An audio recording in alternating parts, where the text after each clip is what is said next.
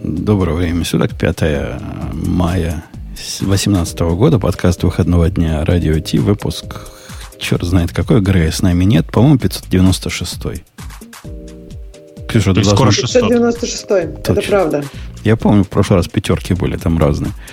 И вот этот выпуск сейчас начнется. Выпуск гиковский, поскольку пятое число, что нетрудно посчитать. Но опять же, отсутствие Грея подсказывает, что на такие выпуски а, Греи стараются не ходить. Зато пришел Бобок. Хотя каждый раз, когда я говорю это слово, я боюсь, отключился он уже в этот момент или нет, поломался ли его интернет или нет. Как, ну, за мной следит ЦРУ, поэтому я думаю, что оно пока не отключило, но ты на всякий случай вот произноси какие-нибудь такие слова, типа бомбы, терроризм, Ирак, там вот это вот все, знаешь. ЦРУ запрещено да. работать на территории Америки. Это как раз там находишься. За тобой ФБР следит, НСА и разные прочие благостные организации, но не ЦРУ. Но я думаю, что тут у вас есть э, хорошая служба Homeland Security, э, но следит за мной по-прежнему ЦРУ, потому что ну, я сейчас через домашний VPN в любом случае, и а, я боюсь, ну что... Да. Там практически иностранец. Сто процентов. Сто процентов вражина. Из, из еще из, из врагов друзей у нас Ксюша, которая друг, что пришла, конечно, а вражина, что на... Сколько, Ксюша, 22 минуты задержки? Какой? 7? Нет, 7 это по сравнению с, с заявленной, а так всего 22. Но, тем не менее, мы собрались, мы начнем. ДО скажет свое слово, который Digital Ocean, и поедем. Это шоу создано при поддержке Digital Ocean. Digital Ocean – провайдер доступного облачного хостинга. Всего за 55 секунд и 5 долларов в месяц вы можете создать свой облачный сервер в одном из дата-центров, расположенных в Нью-Йорке, Сан-Франциско, Амстердаме и Сингапуре, и управлять им с помощью простой, интуитивно понятной панели управления или воспользоваться мощным мощным API. Начните прямо сейчас. Введите промокод RadioDefist при регистрации и получите 10 долларов бонуса на аккаунт. Э, для разогрева. Начнем с позоров недели, которых было два, но про одно и то же. Если не будет возражений от коллег. А про что они? Это про то же. Как э, не надо в логе печатать пароли. Почему, это, почему это плохая идея? Нам на этой неделе две организации, уважаемые с разной степенью уваж- уважения. По-моему, у GitHub то же самое было. Ну, начнем с Твиттера. Твиттер просто покаялся, порвал на себе майку и, и, и сказал, все, все, все, кому должен, прощаю. Э, Ксюша, расскажи историю. А у меня, прежде чем... Ну, ладно, сначала расскажу историю. Да, Твиттер э, заявил, что у них во внутренних логах пароли были plain текстом, и они говорят, утверждают, что ничего не утекло, никуда не утекло, но, конечно, пароль поменяйте, особенно если ваш этот пароль используется на других сервисах, и используйте двухфакторную авторизацию, и будет вам счастье. У меня вопрос, это вот вообще случайность или не случайность, что у двух одновременно? Или какой-то просто аудит проходит сейчас всех компаний, и все сейчас начнут рассказывать, что у них все было плохо, и каяться? Бобок, у вас проходит аудит? А, а я пытаюсь понять, а у кого еще произошло то же самое? Я просто пропустил. GitHub то же самое сказал. Не, мне кажется, что тут э, это не в, не в аудите дело, а возможно, что GitHub рассказал про это, и чуваки из Твиттера тоже хлопнули себя по лбу. Э, потому что, а, так у нас точно так же. Э, ну, то, по крайней мере, я никакого системного аудита здесь не вижу. Но обратите внимание, что Э, то, что это действительно происходило, э, ну, это реально не так страшно, как было раньше. Потому что если бы раньше мне сказали, что у них во внутренний лог писались логины и пароли в плейнтексте, я прямо бы убился, потому что это бы означало, что они отправляют на сервер э, пароли в, в плейнтексте. А сейчас это не выглядит такой страшной проблемой, потому что ну, все равно HTTPS же, что там, типа, погоди, проблема. Погоди, дружище. Но. Э, вот это как раз момент у меня вызвал массу вопросов неотвеченных. Э, то есть э, суть проблемы в том, что в каком-то месте, в одном из сервисов или в нескольких сервисах, мы об этом не знаем, видны пароли. Правильно? Вот с этого начинаем. Видны пароли, то есть... В одном, в одном месте. Не, неизвестно. Они это не утверждают. Давай предположим, поскольку мы хотим надеяться на лучшее, что один. Ну, или набор сервисов, которые занимаются аутентификацией. Это такое место, где, ясное дело, пароли приходят. Ну, конечно, надо быть полнейшей лошарой, чтобы эти пароли печатать в логе. Я думаю, даже на клиентской стороне, где программисты, ну, как бы не, не самые гениальные, а они тоже такого не, не делают. Э, Ксюша, я не на тебя намекаю, я да, вообще да, да, на, я на понимаю, тех. На тех. В Росзащита. Угу. Да, JavaScript программисты, а, они, если вдруг пароль получат, они же не станут его везде печатать. А эти, значит, стали. И они это делали в течение, сколько, 10 лет – и никто за все это время этими логами не воспользовался, и никто, не посмотрев на эти логи, не сказал, ой, а тут же пароль. Это вообще, вот это первый вопрос. То есть, как, как это могло пройти незамеченно, или это было замечено, или они считали, что это нормально. А после того, как GitHub сказал, что это беда-беда, они взялись за голову. Ну, мне это кажется, что, конечно, это, безусловно, беда-беда, просто я ее не воспринимаю как прямо вселенскую трагедию, потому что если бы это было, там, повторюсь, пять лет назад, когда в Твиттере еще и по HTTP все ходило без S, э, я бы просто в этот момент встал и удалил аккаунт, потому что это прям перебор. А ты борзый а, такой, а ты уверен, как у них внутри ходит? Ты уверен, что внутри сервиса а, они внутри также не гоняют? Не Нет, О, смотри, а... внутри, внутри, сейчас поясню, смотри, внутри их, их собственного сервиса э, если оно уже писалось в логах, то оно все равно уже было доступно практически любому разработчику. Не-не, я, про, Надо... я про другую внутрь говорю. Представляешь, они же распределенные географические системы. У них есть где-то в Амстердаме, где-то в Гонконге, где-то еще. Вот от Гонконга до Амстердама. Тебя не пугает, что у них могут твои пароли ходить в голом виде? Мы же не знаем, как они ходят. Мы можем только надеяться, что они ходят по HTTPS между их сервисами, которые распределены. Да, это ты, конечно, прав. Вот там, конечно, может быть все что угодно. Но видишь, по счастью, как мне кажется, э, ну, нужно же понимать, что трафик, например, между дата-центрами э, от базы данных к базе данных ходит точно так же незащищенным. Э, и там могли и хэши своровать, и все что угодно. Ну, то есть, грубо говоря, там эти логины и пароли в этом месте это самое безобидное, что можно было бы украсть. А, ну, ну вот, собственно, я к чему все? К тому, что, конечно, эта история неприятная, и неприятная в первую очередь потому, что ну, реально, это же когда кому-то в голову пришло. Вы понимаете, что это не могло произойти случайно? Это кому-то пришло в голову в лог написать логин и пароль. Да не, я думаю, все проще. Ты вот зря ищешь злой умысел там, где ты, можно ты, просто это глупо... хедеры просто печатал, что ли? Кто-то бади печатал. Я думаю, это просто у них пост какой-то там. И у них стоит режим логировать все. В каком-нибудь Nginx или, не знаю, в, в их собственном сервисе. Вот оно все и логирует. Э, ну, э, я даже не знаю. Может быть, если кто-то печатал логин и пароль, это все-таки было лучше, чем э, то, что ты сейчас рассказываешь. Потому что это же обозначает, что на самом деле в логе лежит не логин и пароль, а в логе лежали все данные. Просто все данные, которые человек отправлял. Ну, да, но из всех этих данных они считают именно пароли чувствительными данными. То есть, если у тебя в логах, у меня, например, в логах каждый лог специальный middleware есть, который занимается тем, что добавляет имя пользователя, который этот запрос сделал. И, кроме того, следит, чтобы никаким образом, никакие пароли, если вдруг пользователь случайно туда пароль попытается внести каким-то образом, или, я не знаю, UI как-то пароль пытается в каком-то поле, ну, по разным паттернам. То есть из логов я это вычищаю до того момента, как оно идет в логи. Внутри каждого сервиса это сделано. У них так нет. Они прям печатают и все. Ну, я эту проблему понимаю. Однако меня... А как ты понимаешь, что это пароль? То есть бывает такое, я не знаю, твой UI, да, какой-то не очень понятный, и пользователь думает, что вводит пароль, а вводит логин. И ты, например, это логируешь. Не, ну я, я понимаю то, что это пароль не потому, чего там внутри. Мне же сравнивать-то не с чем. Я пароли-то не храню, как любой нормальный человек. А я понимаю, что если он пришел в виде REST запроса, как э, cred какой-нибудь, ну, как, как я ожидаю, там, или там мм. токен, не, не токен, токен, токен-то не важно. Но вот что-то, что похоже на поле пароля, то, то я звездочками прячу в логах. А Nginx и всяким прочим вообще не разрешают такое логировать. Все эти пути. Можно хэш брать от каждого поля и сравнивать с паролем. Ну, можно, конечно, но это уровень паранойи уже выше моего. То есть теоретически вы правы. А можно под стринги, то есть от каждой... Представляешь, сколько комбинаций можно? Ну, чтобы вдруг, вдруг просто... пароль он вместо имени не ввел. Вот такой use case. Если чувак ведет пароль в том месте, который юзернейм, то, ну, и, и я, я, я согласен, возможно, в этом что-то есть, но пока мой уровень паранойи до этого еще не дорос.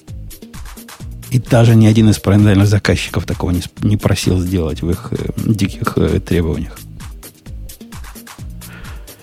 Э, меня другое. Я повторюсь, какой вопрос меня удивляет. Меня удивляет вопрос то, что все эти годы так было, и они ничего не делали. Что это означает? Они считали, что это нормально, вариант А. Или просто никому эти логи все эти 10 лет не нужны были, вариант Б. А почему ты думаешь, что это было 10 лет? То есть, откуда уверена, что это именно в той части кода, которая была 10 лет? Они, Может, они попросили всех пользователей сменить свои юзерные это, пароли. А это, вот, а это вот моя главная претензия. Э, она вот какая. А, ну, Женя же на самом деле прав. То есть единственная причина сменить, попросить всех пользователей сменить, это если оно было прямо с самого начала, просто всю жизнь всегда существовал этот кусок кода. Или эти логи всегда существовали.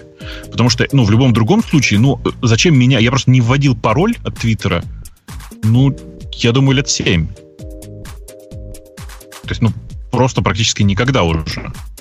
Не, ну ладно, вру. Я последний раз, знаете, когда вводил пароль от Твиттера? А, э, появилась интеграция Твиттера в э, iOS. Нет, ну, это... мне тоже кажется, что тут вопрос в том, что если ты, например, там получил новый телефон или еще что-то, вполне есть вероятность, что у тебя нет там, оно не хранится в кейчейне, и тебе нужно ввести пароль. И ты думаешь, им нужно было просто как-то фигурно вырезать тех пользователей, которым нужно сменить, а тех, которым не нужно. Мне кажется, они могли просто как бы попробовать сделать это наиболее безопасным способом и сказать всем поменяйте. Не-не, это простота, которая хуже воровства. То Конечно. есть накладные расходы всем пользователям поменять пароли, это прямо страшное дело. Кроме того, они даже это с умом не смогли сделать. После того, как я эту историю услышал, я пошел и поменял пароли во всех аккаунтах Твиттера, что у меня есть. И что вы думаете, через три дня пришли имейлы от них. Ой, чувак, нас тут хакнули, поменяй пароли. Ну, вы хотя бы последили бы за теми, кто поменял пароли после вашего анонса. Нет, даже это не смогли сделать. Я не, не в восторге от того, как они с, с этой ситуацией справились. Ну, это прямо мягко говоря. Я, я прям тоже очень раздражен, потому что мне кажется, что на самом деле это проблема не последних 10 лет, что это относительно свежая проблема, и они просто, ну, типа, рубанули с плеча. Сказали, знаете, поменяйте все. То есть прямо очень неаккуратно было сделано ну, реально можно было посчитать, посмотреть, реально, например, выбрать логины только тех людей, которые реально присутствовали в логе до удаления лога. Или наоборот поступить и сказать, что эта проблема существует вот с такого-то года, вот прям по текущий момент, посмотреть хотя бы, кто логинился. Потому что я говорю, я, я прямо уверен, что это прямо, ну, вот последние пять лет у меня никакого логина не было ни, ни, ни разу ниоткуда. И если вставать на сторону темных сил, вот тех, которые за конспирацию, а зачем вообще они все это затеяли? То есть с их слов пароли никуда не утекли. Замечательно, удалите их такой-то матери – забудьте об этом как о страшном сне. И не надо нам всей этой головной боли. Они против чего нас именно защищают? То есть, может, они такие утекли?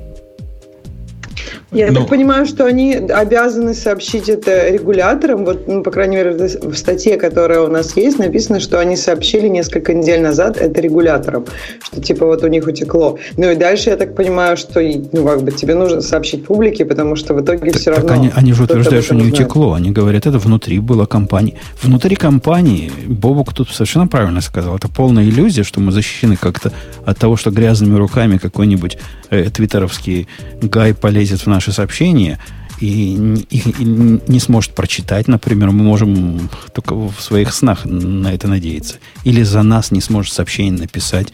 Тут э, программное обеспечение, сынок, тут ничего не сделаешь. Кто, кто писал, тот, тот, тот, тот, тот и хозяин. Э, слушайте, нет, это на самом деле важный вопрос. Дело в том, что нельзя здесь думать, что это только про регуляторов вопрос. Потому что то, что у тебя писалось что-то в лог, вовсе не означает, что регулятору нужно об этом сообщать. Потому что с точки зрения регуляторной, с точки зрения юридической, лог — это просто еще одна база данных. Да, да. И, и то, что у тебя в базе данных хранятся пароли в том или ином виде, регулятора не волнует вообще никак. Просто никак совсем. Ну, возможно, у них есть какое-то положение. Я не знаю, как регулируются такие компании, где сказано, что базы данных должны быть инкриптед все. Черт его знает. Я вполне такое могу допустить. Но какая-то это такая серая область. Я бы на их месте помалкивал. Если их, если их действительно так, а заставили это сделать. Вот через, да, через пару недель начинается какая-нибудь история, и оказывается, что вот утекло. То есть сейчас уже будет понятно, ну окей, утекло из вот той ситуации как бы, мне кажется, меньше будет на, на, к ним претензий, если они вот пришли тут и честно рассказали. Мне кажется, что они говорят, у нас нет оснований полагать, что утекло, но у них нет доказательств, что не утекло, правильно? То есть, если они у себя дома разобраться не могут, тогда каким образом мы вообще можем что-то доверять? Наши драгоценные твиты. Ну, как ты разберешься, упер кто-то это или не упер? Как? Я тебе расскажу, как разбираются. DLP, Data Loss Protection Policy надо. Та, с которой я борюсь последние, последние три месяца заклеить USB-порты, камеры везде, отбирать телефоны. Есть методы на Костю Сапрыкина. Ну, у них уже как бы явно не, они не отбирали никакие телефоны. Не знаю, есть, не мне кажется, знаю. трудно нет. сказать. Ну да, они, наверное, посмотрели, у кого был доступ к этим логам или еще что-нибудь. Но как бы, мне кажется, можно, если, как ты говоришь, это софт, кто написал это, может с той же вероятностью скрыть свои следы доступа. Да, конечно, конечно может. Это только иллюзия может нас поддерживать, что мы тут защищены. В любых, в любых сервисах нами владеют. Как ни крути, а нами владеют. Я, кстати, когда э, Твиттер прислал вот это про пароли, я заодно решил проверить, какие же программы авторизованные э, для того, чтобы доступаться к Твиттеру. И это просто чудовищно, чудовищно сколько программ там накопилось. И, видимо, раньше у Твиттера не было никаких э, разграничений прав. Потому что 80% всех старых программ имеют полный доступ, read и write твитов. Здрасте. Ну, так, так и есть, так и есть. Раньше не было никакого разграничения, это появилось сильно позже уже, э, и большая часть старых программ реально имеет полный доступ. Я раз в год прохожу по таким штукам и все, все нафиг удаляю. Единственное место, которое я не проходил, в смысле, где я не проходил вот эту регулярную процедуру свою по выкидыванию приложений, это был Spotify. Ну, что вы думаете? Э, разумеется, в, ну, где-то с полгода, что ли, несколько месяцев назад, у меня Spotify начал в какой-то момент произвольным образом останавливаться. Просто замолкал. Ну, пошел вычислить, вы вычислить э, список этих самых программ и обнаружил там действительно программу, которая, как выяснилось, продает, ну, как вы понимаете, как это, доступ к чужим Spotify. Прикиньте. То есть так тоже бывает. Как она продает доступ к чужим Spotify? Ну, есть, есть такой extension для Винампа и Фубара, который идет на, ну, короче, который идет на некоторые там сайт в интернете, берет оттуда credentials, в смысле, ку, не куку, а как это сказать, идентификационный э, токен э, с этого сайта и использует его для прослушивания музыки. Вот, короче, выяснилось, что одна из старых программ, которую когда-то авторизовывал э, в Spotify, теперь занимается тем, что продает эти, эти, эти замечательные свои токены в, в, этот, в этот плагин. Круто? Ну, То есть твоим логином какие-то другие люди пользовались и давали деньги а, вот это вот. Не, не, не совсем логином, а его типа парой ключей. Токеном. Да, да, да. да. Токеном. Нет, Токен. классно, классно. Что Отличная я модель. Я думаю, а что почему у тебя же затыкался? Да? А почему потому у тебя что, Потому что в Spotify есть контроль, что ты слушаешь это единовременно из одной точки. Понятно, это, это, это прекрасно. У меня когда ну, такое... Я, собственно, к тому, что с Твиттером такая история вполне себе может быть, и количество данных, которые от вас продают, оно может быть, в общем, довольно велико.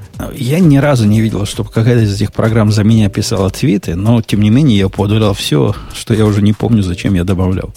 Ну, годы прошли, кто, кто его помнит. Там какие-то программы такие экзотические. Просто можно исторические раскопки устраивать кому я разрешил к Твиттеру коннектиться. Помнишь, был когда-то э, Evening News программа, одна из первых э, программ для айфонов, ну вот вообще, когда айфоны еще были деревянными, которая умела такой, как Зайта, это еще до Зайта было, вот такая умная была, типа Зайта. Ага, да-да-да.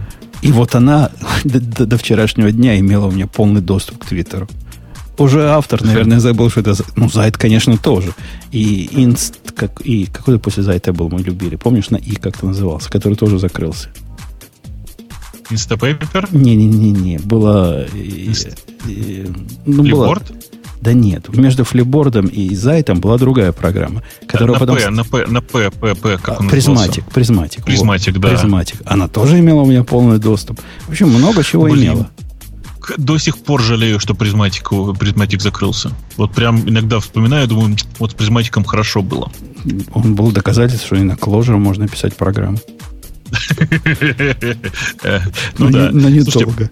Пока, пока мы обсуждали Твиттер, я успел посмотреть все-таки, что же там рассказал про себя GitHub. И рассказ GitHub гораздо более э, понятный. И там Ксюш права, в смысле, что GitHub как раз сказал, что они тут делали у себя регулярный аудит, регулярный, обращу, обращаю внимание, и обнаружили, что недавно добавленный баг ну, позволял некоторому количеству внутренних пользователей э, получать доступ к некоторому небольшому количеству внутренних паролей.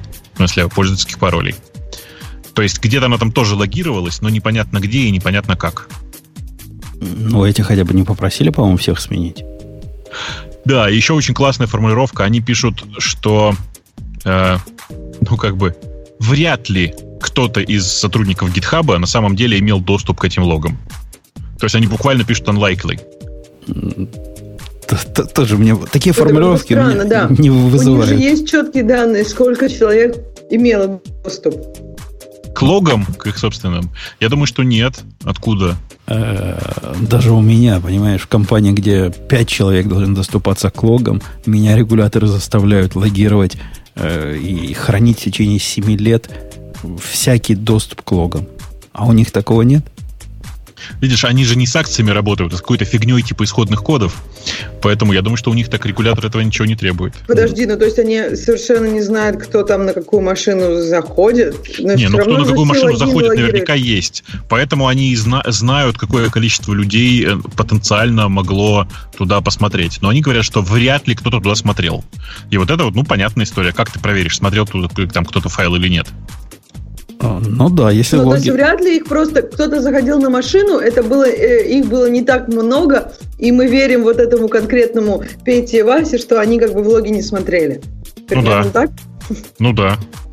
Ну, по крайней мере, я этот текст прочитал так. Я не знаю, как вы. Я прочитал так. Э, прикольно, что оба этих инцидента... У меня, честно признаться, у меня не везде настроен 2FA. Вот прямо не везде. Э, в Твиттере, больше того, я где-то типа с год, наверное, назад отключал 2FA. Э, потому что у меня был настроен их старый вариант двухфакторной авторизации через, с авторизацией через смс. И эти смс в какой-то момент просто перестали ходить. Вот реально, ну просто... А, а что, есть новый вариант? Мне они смс требуют подтверждения. Uh, у них теперь можно делать через Google идентификатор или еще как-то. Я сейчас посмотрю и тебе скажу. Окей, okay. ну то есть как у больших, как этот самый. О, как он называется? Четырьмя буквами. Да-да, вот это, вот это оно. Окей, окей, надо, надо посмотреть. Ну, я как ты залогинился последний раз много лет назад. Да. И Короче, тех... да, она теперь поддерживает просто Google идентификатор. Окей, окей. То есть и OnePassword, значит. Ты знал, да, что в OnePassword тоже это можно да, делать? Да, да, у меня именно в OnePassword у них настроено. Я туда сейчас пошел посмотреть, что, что там именно оно. Э, ну, надо сказать, что в OnePassword работает, не сказать, что прям хорошо оно, ну, не очень удобно, на мой взгляд. Ну, они научились его в клипборд хоть как-то класть на время. Это прям большой дел. Ты же знаешь, да, они умеют в клипборд класть. Да, конечно. Конечно. Ну, это одна из причин, почему я по-прежнему использую Ауфи для, для этого. А вот это мне стрёмно использовать, и мне даже странно, что ты такой борзый. То есть ты им почему? настолько веришь, они у себя да. хранят, и ты им веришь, да? Ну, а я с этими ребятами много общался, я типа интересовался, как у них все внутри устроено, и я им достаточно верю для того, чтобы этим пользоваться. Но это не значит, что вы так должны делать. Но Потому что, ну, типа, знаешь, да? Типа, ну, какой пример привести? Мне легко пользоваться сервисом э, под названием UKIP э, знакомого, потому я проверяю, что он без всякого злого умысла, и через него будет проходить некоторое количество моих, на самом деле, данных, меня не очень волнует. Вот тут такая же история с Алфи. Я на них смотрю, я знаю, что они без особо злого умысла и самые такие же параноики, как я. Okay, Просто okay. разве не вопрос в том, что вот какое количество данных и насколько эти данные там чувствительны, которые у тебя будут куда-то проходить. И кипер это одно. А, ну, в общем... Ну, ты знаешь, а, про, а из, лин, из линков про человека можно много чего узнать. Из линков, конечно, конечно, конечно. Ну, во-первых, не все линки ты можешь и самые какие-нибудь отвязанные в, в блокноте к себе сохранять, да. А. Так в том-то и дело, понимаешь, что ты же ну, этим сервисом пользуешься на автомате, нажимаешь на кнопочку и получаешь себе статью. Очень удобно. А, ну, это же страшное дело, насколько ты к этому привыкаешь. Потом селектировать в своей голове вот это достаточно отвязное, а это я не хочу, чтобы Женя видел. Ну, это, кажется...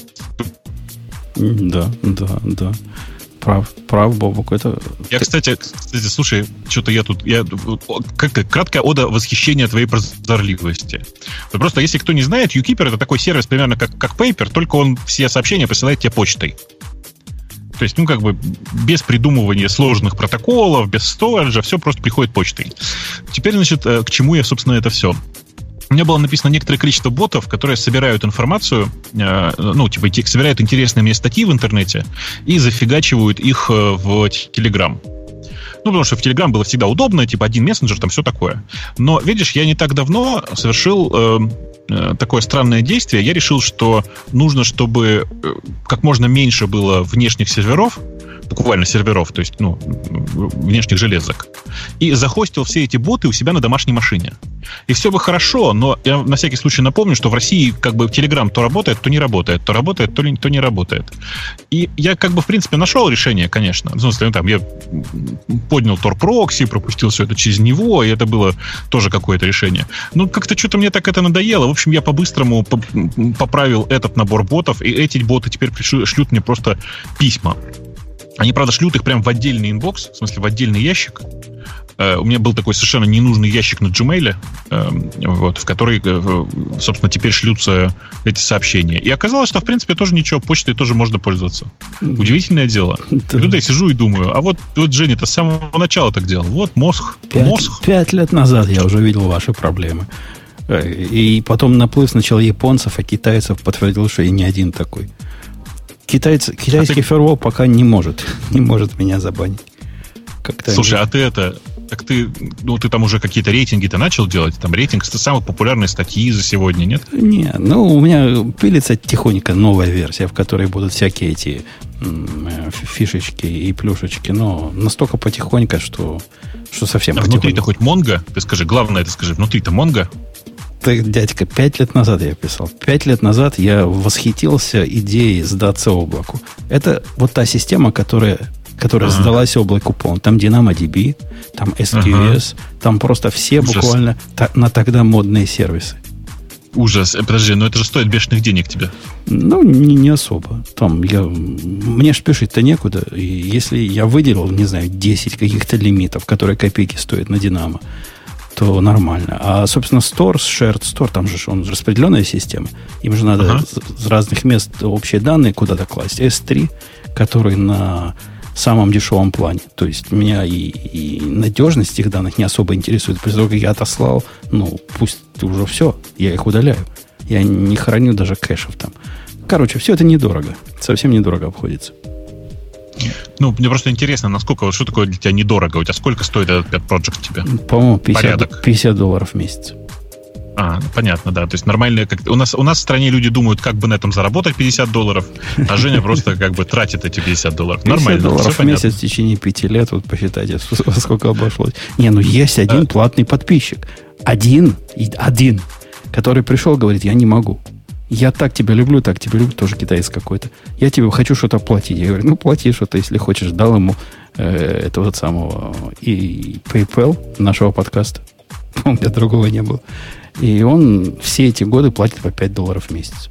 То есть один чувак 10% расходов. То есть 45 покрывает. ты тратишь на это? Да, получается 45, ты права.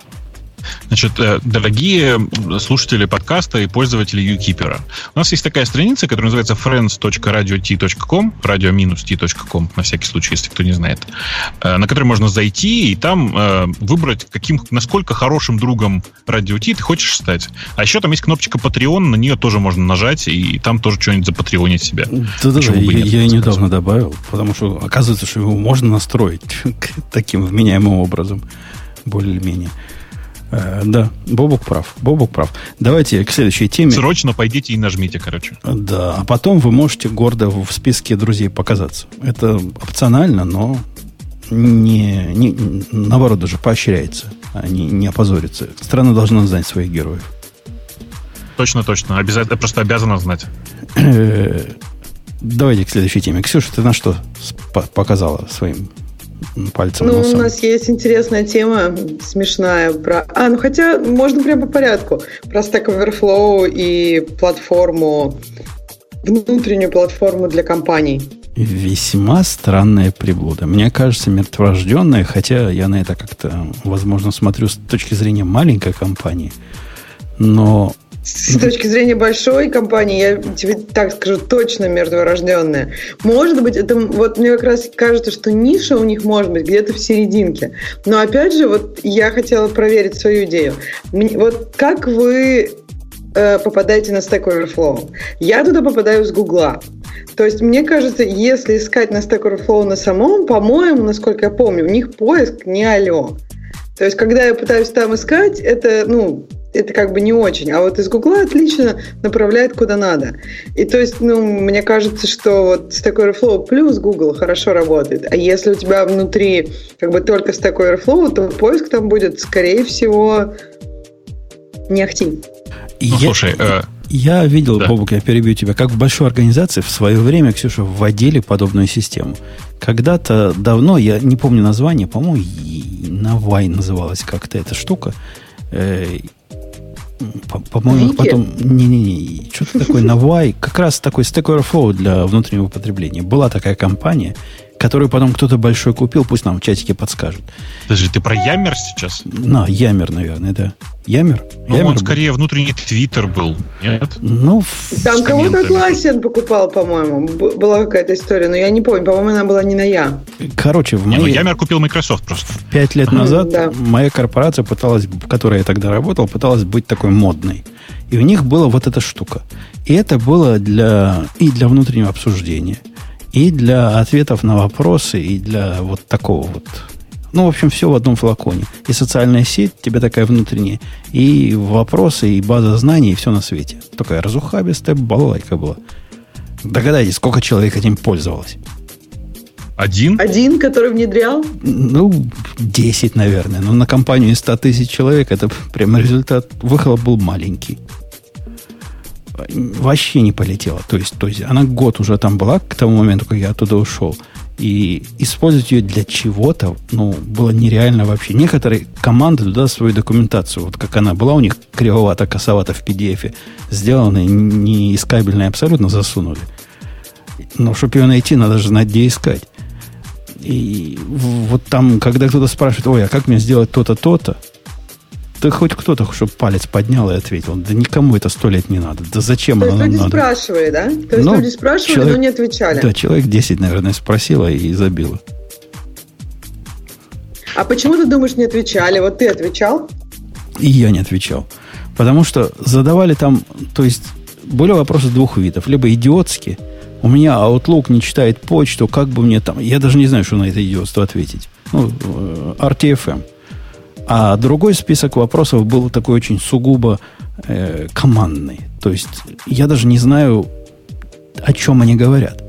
Ну, это большая организация. Они говорят, вот у меня фреймворк такой-то, такой-то, я и название такого никогда не слышал. А вот такой-то метод у меня возвращает вот это. Скажите, что я делаю не так? Да никто не скажет, кроме автора фреймворка, еще трех коллег, которые с ним работают. Так а почему у автора фреймворка не было инсентива ответить? То есть им же нужен adoption и все а, такое. Это корпорация, он, наверное, уже давно не с нами. Mm, понятно. Ну, в общем, я тоже, если честно, не видела какого-то успешного, ну, то есть успешных таких вот штук типа Stack Overflow внутри компании. По-моему, часто это как-то по-другому решается. Но, может быть, мне просто кажется, что у Stack Overflow как бы им это сделать не так сложно. И вдруг полетит. То есть вот они это сделали с какой-то такой мыслью. Ну, может быть. Я сильно сомневаюсь, что это куда-то полетит. Ну да, им действительно сделать такую частную, такой, э, такой вилан для, для Stack Overflow э, корпоративных, наверное, нетрудно было.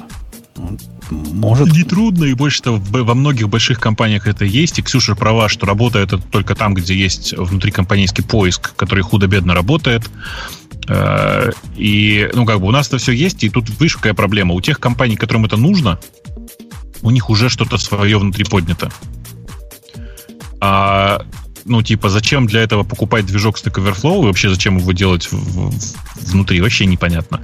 Потому что, опять же, Ксюша права, встроенным поиском, встроенным в Stack Overflow пользоваться невозможно, он не работает. У нас в компании тоже такое есть, но просто use case абсолютно другой. У нас тот, кто пишет вопрос, тот и пишет ответ. То есть так принято. А, ну, типа... Это типа, тикеты называются, нет? Нет, Q&A, Q&A. Да, да, это база знаний такая. А. Да.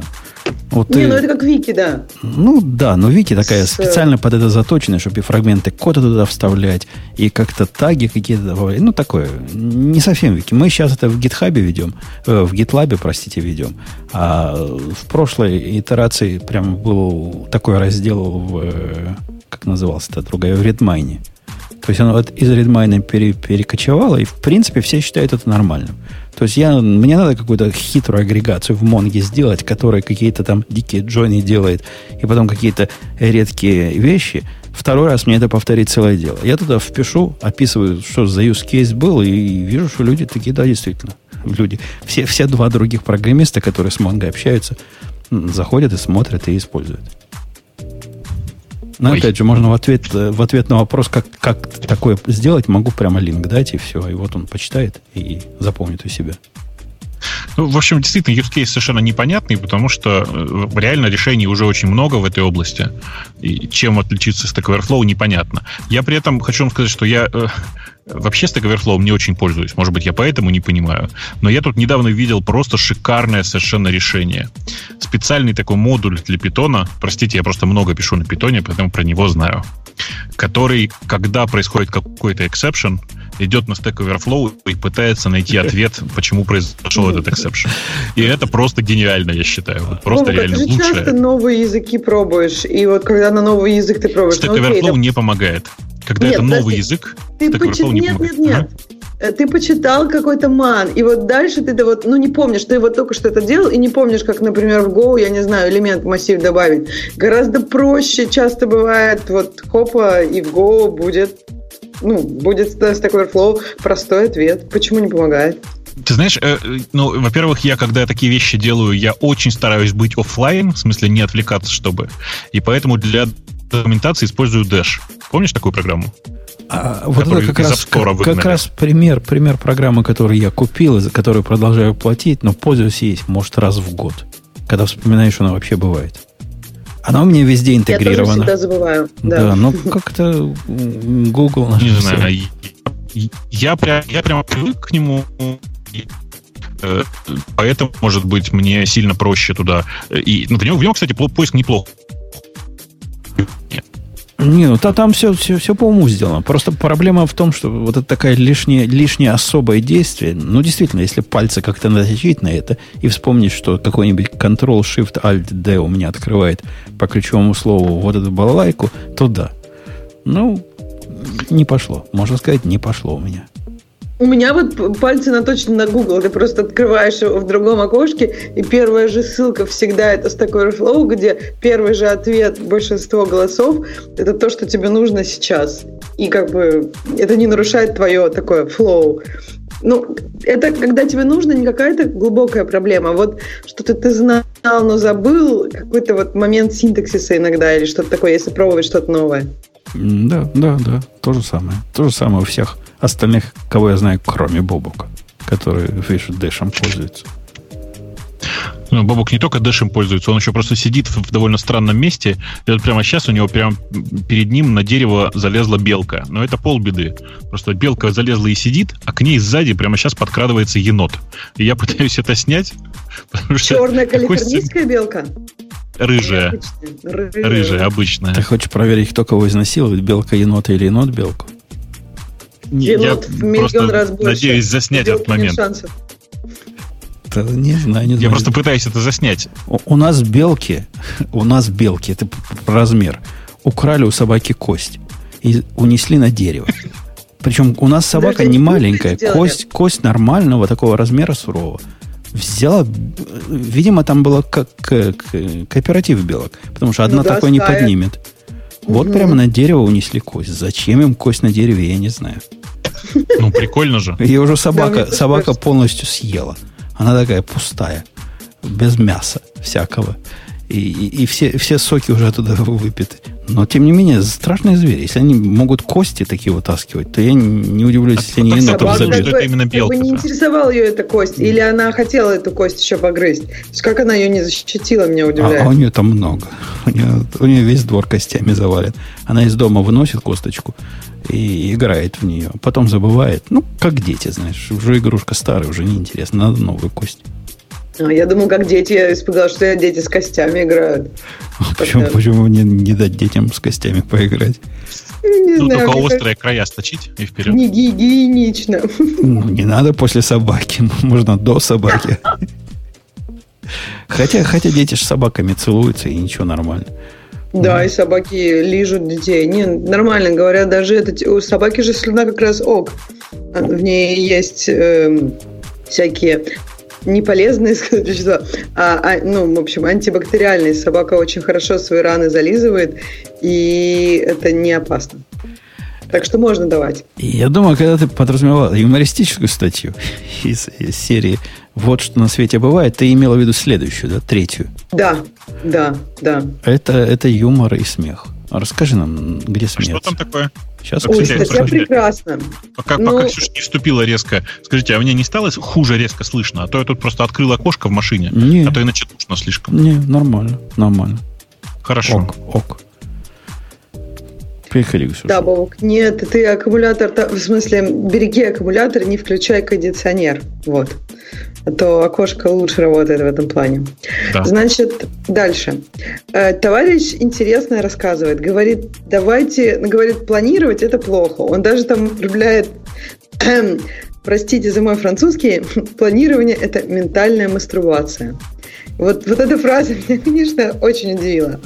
Потому что он потом там дальше рассказывает, как это ужасно, когда мы планируем, в этом нет никакого смысла.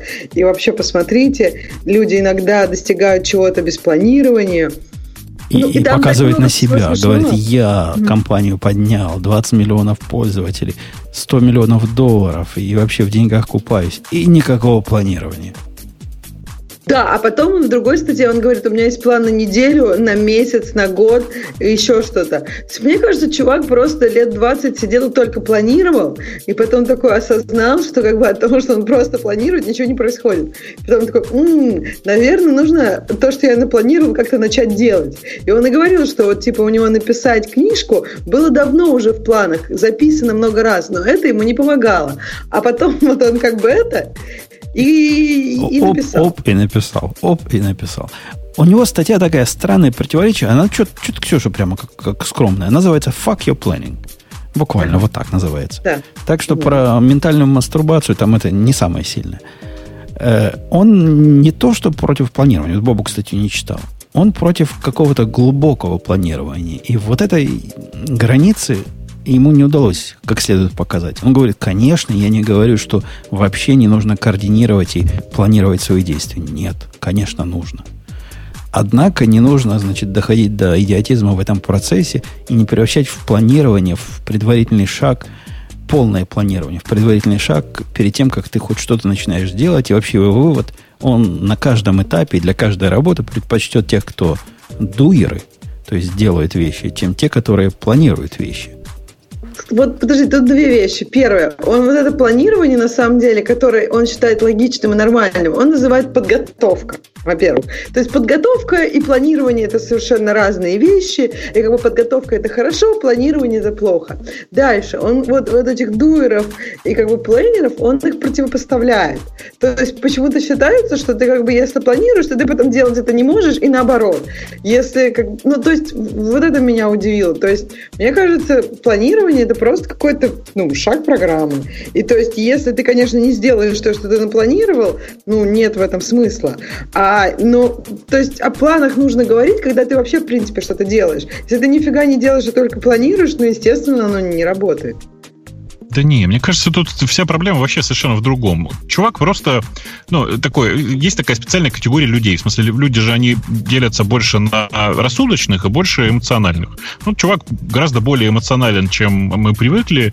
Э, и он говорит вот что, ну, типа, э, какой смысл все это планировать, если потом в жизни все совершенно по-другому? Давайте я сначала буду про это много думать на подготовительном этапе, а потом оно все пойдет, и все и так логично само по себе выстроится. Ну, как бы это понятный подход. Вы знаете же, откуда он берется, да, на самом деле? В смысле, у, у людей подобные мысли возникают по одной единственной причине. Это когда э, человек слишком много планирует, а потом приступает к реализации, и ему становится неинтересно, потому что, а что, так он же все уже придумал. Мне кажется, это знакомо вот любому человеку, который э, пишет какой-нибудь свой pet project, и, э, ну, типа, он же пишет его для, для собственного удовольствия, и в, если в этом процессе сначала все запланировать, как это принято в работе, знаешь, там типа тестов написать, тролля поля, то к моменту, когда ты приступаешь непосредственно к коду, становится уже не очень интересно. Ну, типа, а что, я уже все придумал, какой смысл-то? А у этого есть еще другая сторона. Вот от, от чего его эмоциональный взрыв? возможно, произошел. И эту сторону я понимаю. В, в, в годы моего сильного увлечения э, вот этим э, G... Как он называется? G... Getting Things Done. GTD. GTD. Ага. У меня это как раз были те годы, когда я начинал, значит, писать Ukeeper. То есть пять лет назад примерно совпало. И я делал все по GTD. То есть приходит идея, я ее записываю. Там какая-то проблема, которую на потом я записываю. Я все, запи- я все записывал. Я завязал с этим, когда посмотрел на то, что список записываний растет несоизмеримо со списком моих возможностей. То есть после того, как в этом списке возникло 200 дел, и любого человека с более слабой психикой это просто подкосило. То есть 200 дел, которые тебе надо сделать для pet проекта. Ну, ты представляешь? Это же невозможно. Это вообще убивает всякий фан проекта. Я решил просто этот список больше не открывать. А как ты до такой жизни дошел? То есть, что тебя, почему ты не остановился вот раньше? То есть, как, Потому что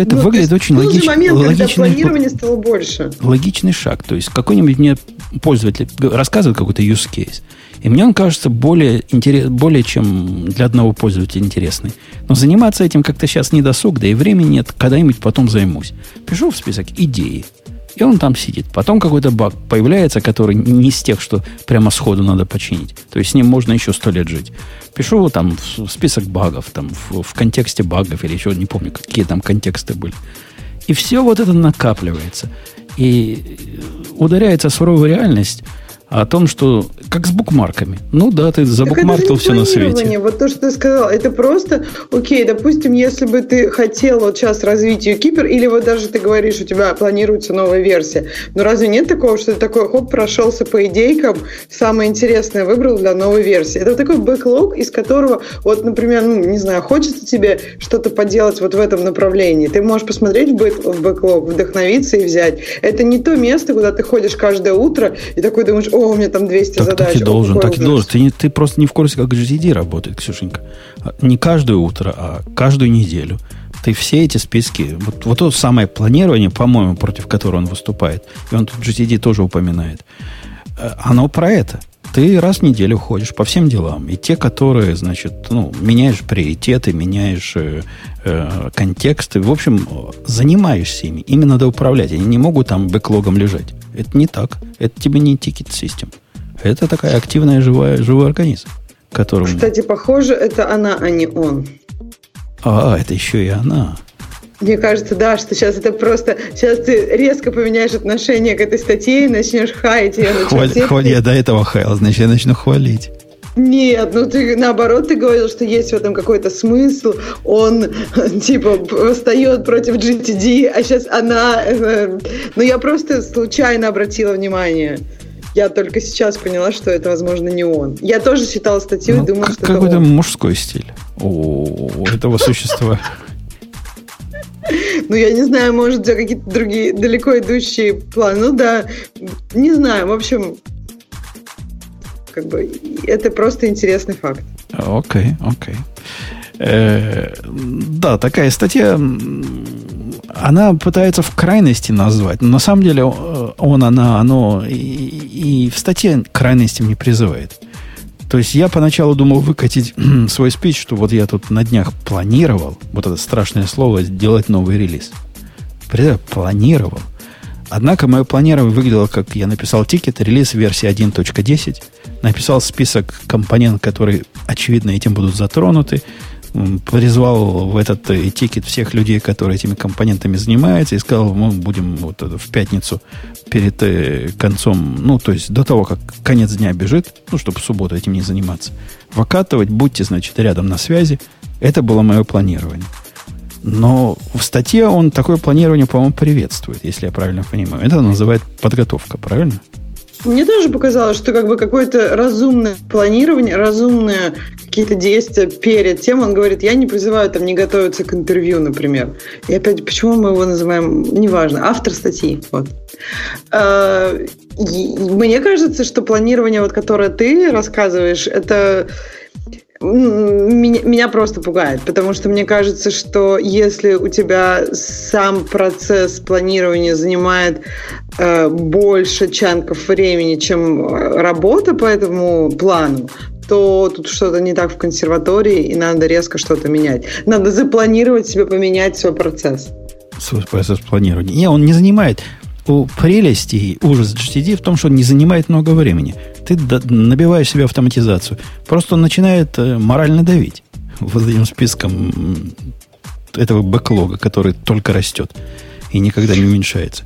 Если Подожди, бэк... а вот в GTD точно нет такого лога, которого ты не смотришь часто? То есть ты смотришь там раз в год или когда у тебя есть какая-то необходимость там... Ну, ну то есть и... там все нет. списки надо прям просматривать так часто? А там нету всех списков. Там есть как бы один список в разных контекстах. И твое планирование выглядит, э, твое, твое ревью этого выглядит, как ты по всем э, проходишь, которые, ну, еще открыты и, и как-то адаптируешь их под сегодняшний день. Это как бы важная часть у них процесса. Я этого никогда не делал. Мне это всегда казалось слишком унизительным. Я уже Но один раз нет, написал.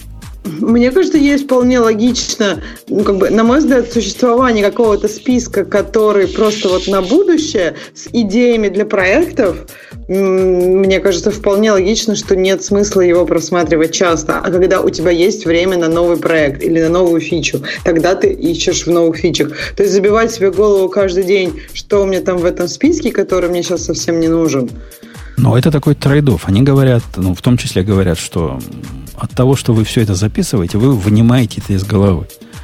Но с другой стороны, вы это в голову немножко вкладываете, когда делаете вот этот ревью. Периодически. Постоянный.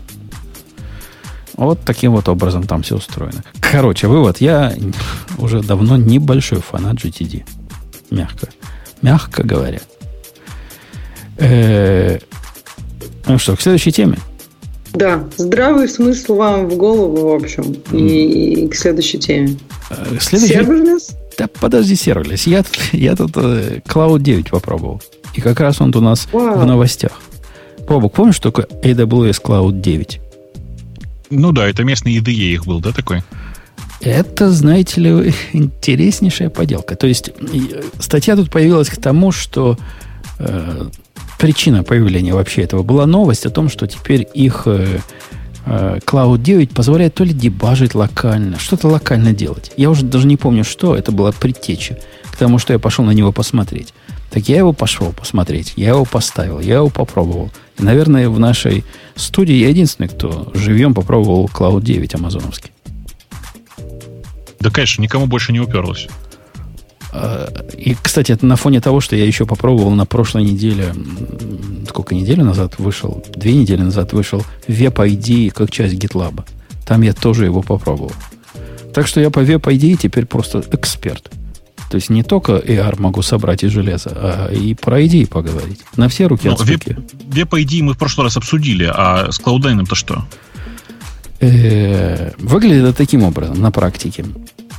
Сам WebID, сам э, Cloud 9 ничего не стоит вам. Он стоит только того компьютера, на которого он бежит. При этом, что удивительно для Амазона, ну, это же не амазоновский продукт, да, они его как-то скопировали от кого-то. По-моему, они его купили, нет? Куп, может, купили. Но как-то не до конца купили. Сейчас поймете, почему. Сама машинка, на которой вы разрабатываете в облаке, может быть и не обязательно в облаке. Она может быть где-то у вас в дата-центре. Они вполне это раз, разрешают.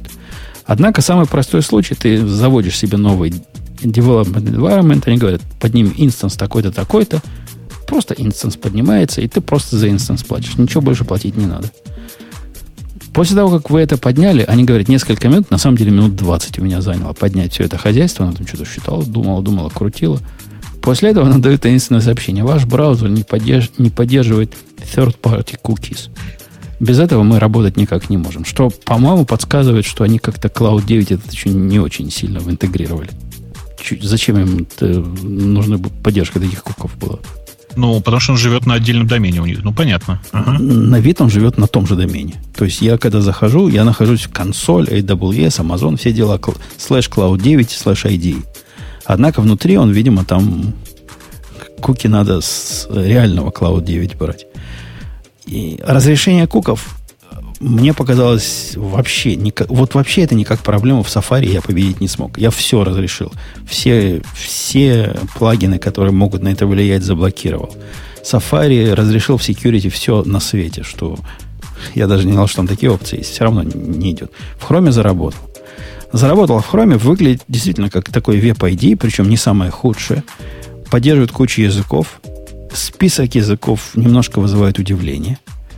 То есть там есть C++, Go, э, JavaScript, Python и что-то еще. Например, там нет Java. То есть они C++ потянули, а Java, значит, не потянули. Непонятно почему. Во-вторых, внутри ID там темы есть, сбоку дерева проекта, все, все, все, все на вид хорошо, но на самом деле все плохо. Сказать, что это ID, просто это как про веб ID, вот это гитхабовское, что-то, гитлабовское что-то ID. Это не ID, это редактор с минимальным умом про автодополнение. Причем сделано так плохо сделано авто, автодополнение я не видел практически нигде. То есть даже у Sublime автодополнение для Go лучше, а оно отстойное, чем вот в этом Cloud 9. Дебагинг, который там есть, он, наверное, есть. Но, но, но в руки его не дают. То есть, в, видимо, он только для JavaScript. Я не знаю, для чего он есть. Выглядит таким образом. Вы можете бэкпоинты ставить, можете переключиться в панель дебага, но запустить не можете. То есть теоретически дебаг есть, но запустить мы его вам не дадим. Потом у него какой-то поразительная тупость по поводу... Вот он, они же говорят, что он с Go умеет работать, правильно? Ну, в смысле, работать умеет, в смысле, умеет файлы редактировать же просто. Оно, не, они говорят, мы поддерживаем. То есть, когда они говорят, мы как IDE поддерживаем, я понимаю, что они чего-то про Go должны понимать. При этом, когда ты делаешь checkout проекта, они его делают в какой-то там slash AWS user slash environment куда-то. То есть не в GoPath. Вообще ничего не работает в этом режиме. Ты даже запустить не можешь. Никакие вендоры в этом режиме не найдутся. Пока ты сам не зайдешь в эту консоль и не, не сделаешь мув этому проекту в нужное место, ничего не получится. А открыть из нужного места они не разрешают. Они знают, что это home environment, и там все должно быть. Ну, косая поделка. Хотя... То есть для Go можно просто редактировать файлы. То есть, по, по сути, это просто подсветка синтаксиса для Go. И, и автокомплишн для стандартных э, библиотек. Mm, для стандартной библиотеки, да. понятно. Больше, причем автокомплишн такой, вот, если он показывает тебе tooltip с help, то дальше, чем функция и параметры, там описание, не, он это не это слишком много для него. Подожди, а для Java ты сказал, чего-то нет. У них даже на скриншотах Java есть. Чего для Java нет? Дебаггера именно? Сказано, что там нету Java в списке языков. Так вот, вот у них скриншот, и тут есть Java, C, C++, Coffee, Go, Java, JavaScript. Ну, Java, Node.js есть. Где? Вот я, вот, я, читаю, вот я читаю на их странице, смотри, детали. Ну, вот, Спи- да. Список. JavaScript, Python, PHP, Ruby, Go, and C++. Второй вот. сверху скриншот посмотри. Ты скриншот посмотри. Вот, вот прямо вот под, под этим вот списком у них скриншот. А, нет, это они синтаксис понимают кого. Это, ну, тут C, например, есть CoffeeScript. То есть они умеют их раскрашивать. Я, я думаю, что под поддержкой... Так это, а, написано э, Broad Selection of Run Configurations. Я думал, что а, это как раз запуск. Может быть, может быть. Но черт его знает. Я, я Java не пытался клонировать. Вот там, там гид есть, типа можно гид-клон сделать, все дела. Э, ну, как- как-то оно работает. Но найти особый такой use case, зачем бы оно надо было, я пока не нашел. У меня была идея э, чего-то показывать своему программисту, вот как, прямо вот я пишу, он смотрит и учится чему-то. Наверное, даже этот use case не особо пойдет, и мы дальше будем Playground использовать для этих вещей. Я что-то в Playground нарисовал, посылаю ему ссылку, говорю, вот запусти. Тут он даже запустить это толком. То есть запустить можно, но надо сильно понимать, как э, Go устроено, чтобы запускать не там, где они тебе показывают, а перейти самому, сделать Go get, и только там потом уже запустить.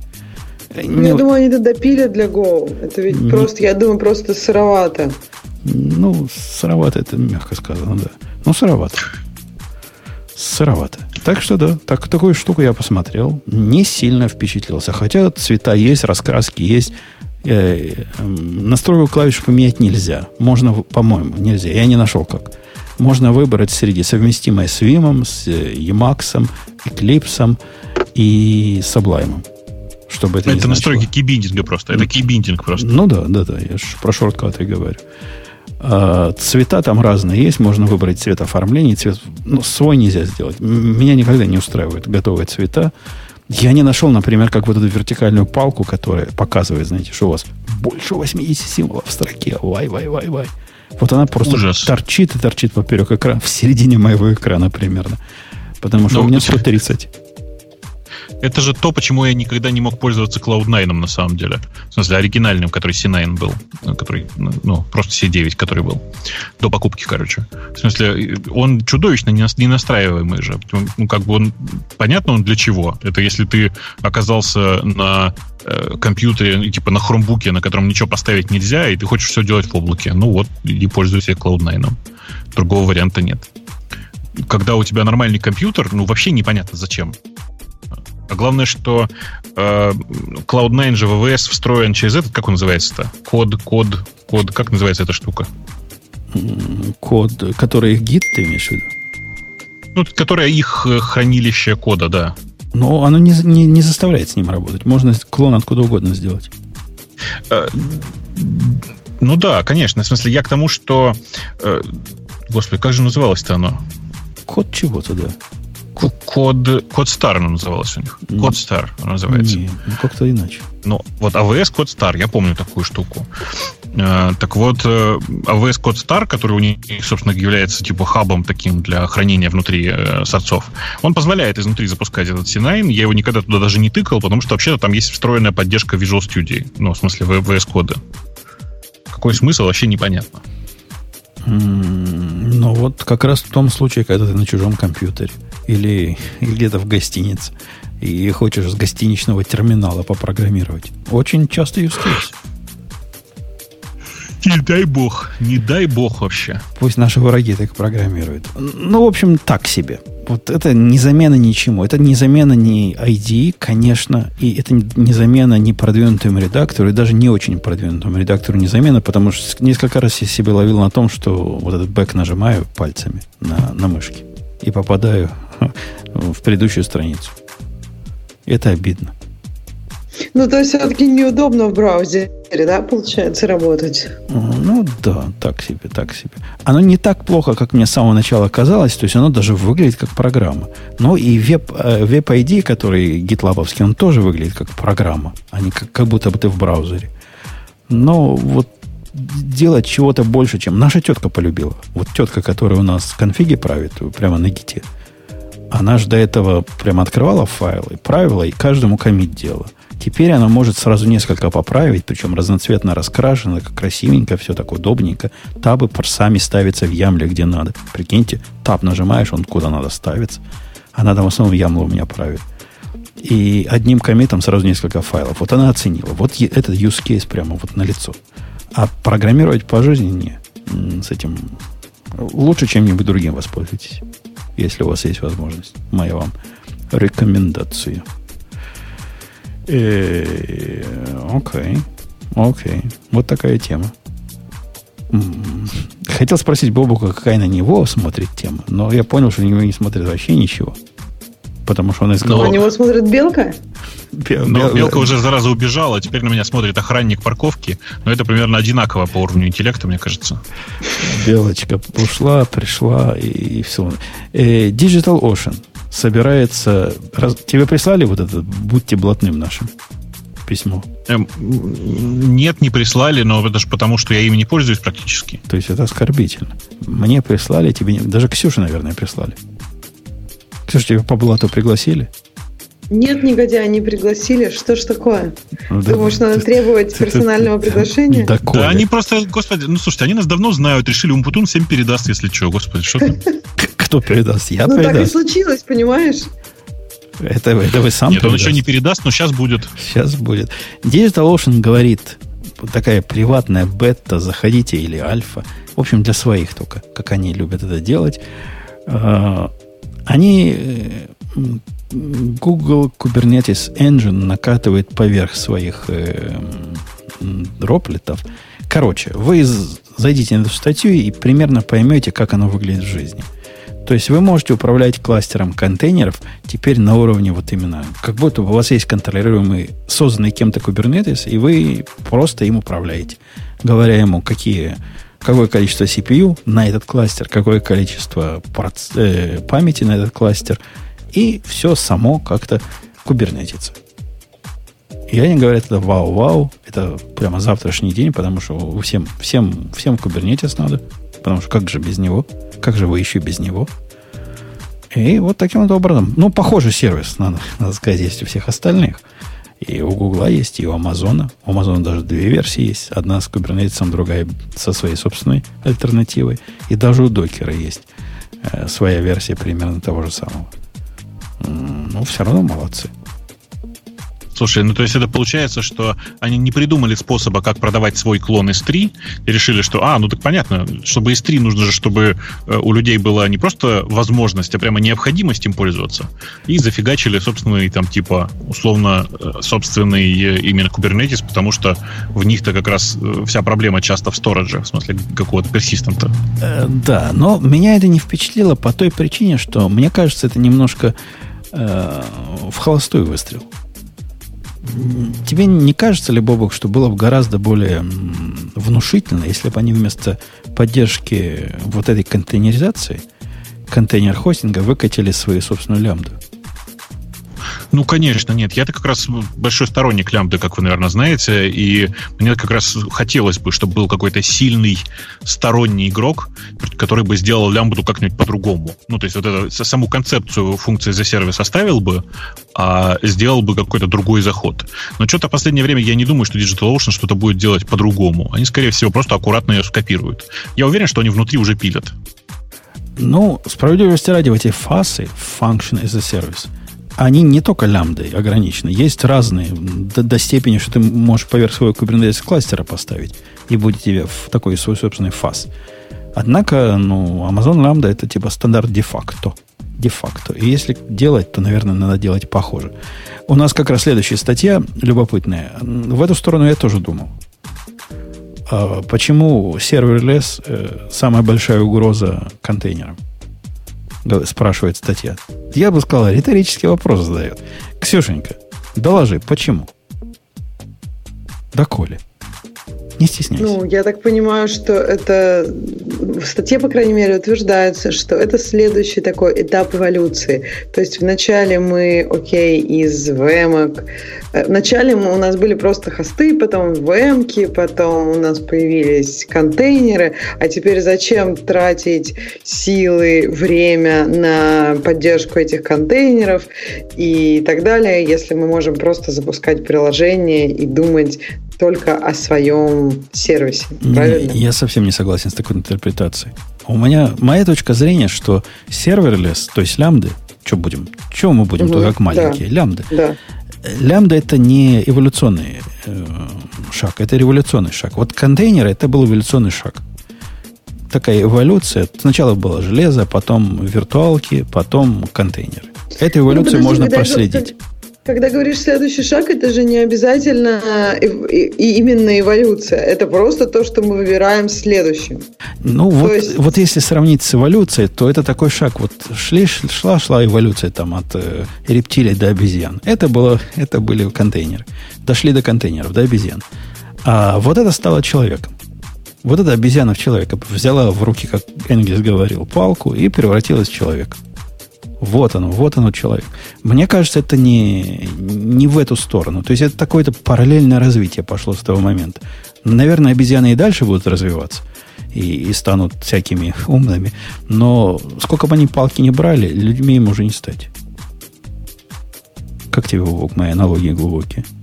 Ну, слишком глубокая. В том смысле, что э, мне кажется, ты прям, ну, слишком сильно уперся в теорию эволюции. Ты же знаешь, что у нее, э, ну, собственно говоря, это теория. Она же не, не является доказанным фактом. Да, тут среди республиканцев многие считают ее ересью вообще. Ну, нет, ересь она безусловно. То есть то, что она а ересь, подожди, это а доказано. вот эти республиканцы, которые считают это ересью, они считают, что что, нас кто создал? Они креационисты. Креационисты, да. Они сколько, сколько, сколько лет назад? Сколько, какой у нас сейчас год был? Вот, вот столько лет и... Ну, там меньше, чем пятитысячный, да. Да, ага. вот столько лет и было все, да, действительно. Все так и было. Э, возвращаясь к контейнерам и, и против, э, против лямбд. Э, Ксюша, оно не является логическим продолжением, потому что это совсем технологически другое ответвление. Ну вот я даже не знаю, как это понятно объяснить. И если переход с, с, компьютеров на виртуалки, с виртуалок на контейнеры, с контейнеров на э, оркестрацию контейнерами, это были тот же самый код, который вы писали до этого, и вам по большому счету, ну да, докер говорит, хорошо бы там, чтобы state, stateless было, но мы уже до этого, до stateless дошли в всяких сервисах, без всяких докеров. Тут же, тут же stateless приводится, в общем, иначе нельзя – и вообще ты по-другому программу пишешь, ты по-другому ее проектируешь. Это как будто бы ты писал бы... Вот я думал, на что это похоже. Если бы ты писал программу, которая могла бы работать только на спот инстансах, и если у тебя не было бы других инстансов, а те, которые то появляются, то пропадают, тогда бы тебя контейнеры заставили писать такие программы, которые тебе заставляют сервер писать. Ксюша оценила глубину? Не, это интересно, просто я, я, наверное, поняла, то есть статьи, они, мне кажется, не про техническую составляющую, не про вот что меняется, они про то, скорее, что тебе, ну, просто как меняется твой процесс разработки на очень высоком уровне, что ты теперь уже не, менедж, не менеджешь как бы некую, некую инстанс, не, не, некую сущность, ты как бы ее не менеджешь, но у тебя появляются другие задачи и другие проблемы, правильно? То есть они, мне кажется, фокусируются на том, что тебе не надо делать и где ты выигрываешь. А ты сейчас рассказываешь про то, какие, ну, какие челленджи возникают на самом не, деле. Я не говорю про челленджи. Тут, тут понятно замена одного на другое.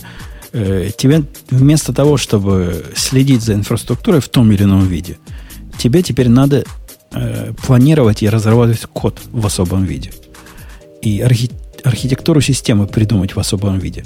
То есть переносится акцент на вот эту деятельность, мы размениваем то, что у нас нет такой железной опс поддержки какой-то, что само по себе прекрасно.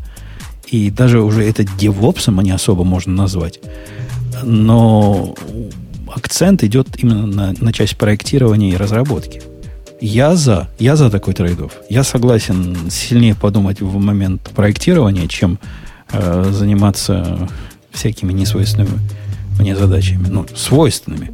В нашем бравом мире девопса, конечно, мы все этими задачами занимаемся. Но если бы мы ими не занимались, было бы лучше. Слушайте, я что-то тут просто сижу и думаю, э, когда ты просто сказал про immutability и всякую всякую там типа про, про как-то про чистый stateless и всякие такие штуки, я тут вдруг подумал, а, а что? Ну, это же очевидно, что Amazon должен был на 1 апреля выпустить для AWS Lambda поддержку какого-нибудь Лиспа. Ну, просто, ну, как бы напрашивалось же все. Ну, просто он даже ну, называется да, негодяи, но вот они послушают тебя и в следующий раз выпустят. А мне, кстати, интересно, вот что вы думаете. То есть, когда появились контейнеры, по-моему, все были за стопудово и беспощадно. Вот сейчас... Да нет. Ну, нет, конечно.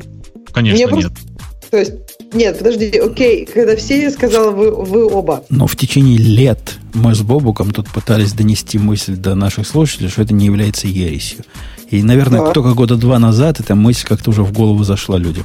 Да, да это, но это не это ересь, это... с самого начала. Я, я помню. А вот про serverless мне показалось, что вы не были... Про лямбды вы были, мне показалось, более скептически изначально, чем про контейнеры.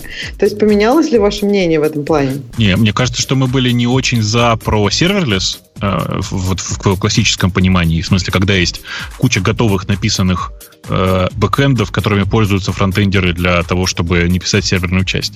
А про лямбды я с самого начала был прикольный в смысле, что это прикольная идея, потому что, э, видишь, типа, есть же как это, компания идеолог, которая практически первой попробовала эту функцию, она называлась, называлась PyCloud.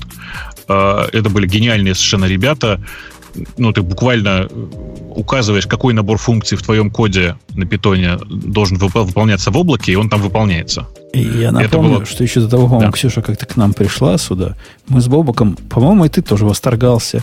Э, Google, как называлось? Google Application Engine, да? Гая, да, да, да, да. Это же был такой прообраз лямбд. То есть она никуда не взлетела, потому что было сделано, видимо, как все остальное, что Google делает. Но, тем не менее, идея была прям крутая-крутая, и я помню свои восторги по поводу этой идеи. Вот теперь нам надо писать типа вот тех лямбд, которые там у них были, которые были еще не совсем лямбды, но это пошло как раз в ту сторону. Тут надо Google дать должное. Были молодцы. Давно молодцы. Больше не молодцы. И как-то ну, не особо да не, Мне как раз кажется, что когда ты что-то делаешь раньше всех, и оно у тебя не летит, но это как бы, что в этом? Э, это как бы не так уж хорошо. Надо же сделать так, чтобы все-таки полетело, нет?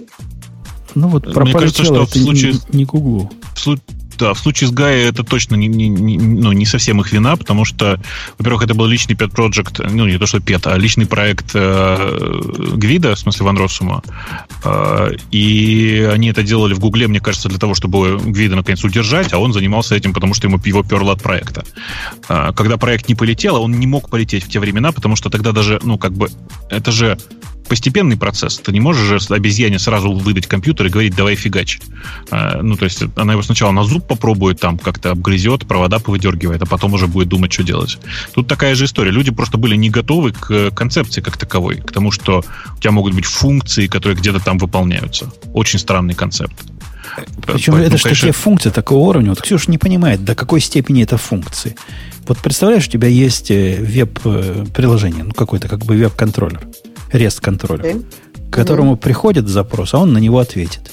Так вот, у тебя в этом бравом новом мире лямбд, у тебя теперь больше нет таких э, контроллеров, которым надо обрабатывать несколько запросов.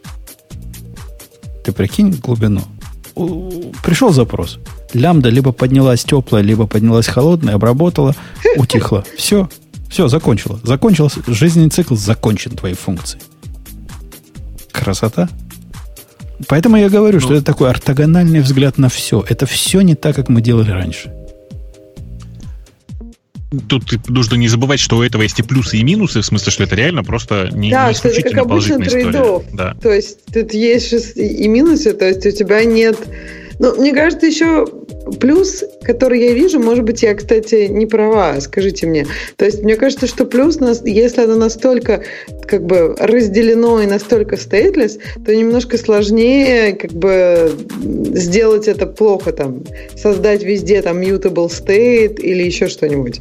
То есть смешать все вместе если оно все так ну, разделено во времени. Видишь, на, на, самом, на самом-то деле, к сожалению, люди все равно очень предприимчивые, и э, когда им говоришь, что нельзя глобальные переменные создавать, они говорят, окей, создают глобальные переменные на каком-нибудь внешнем стороже. В Redis ну, хранят, подумала, в Redis да. будут хранить. Да, да-да-да. Так, так и будут делать. Э, этот аргумент не очень пошел, который ты приводишь, что заставит. Я его тоже приводил, когда микросервисы пропагандировал в свое время.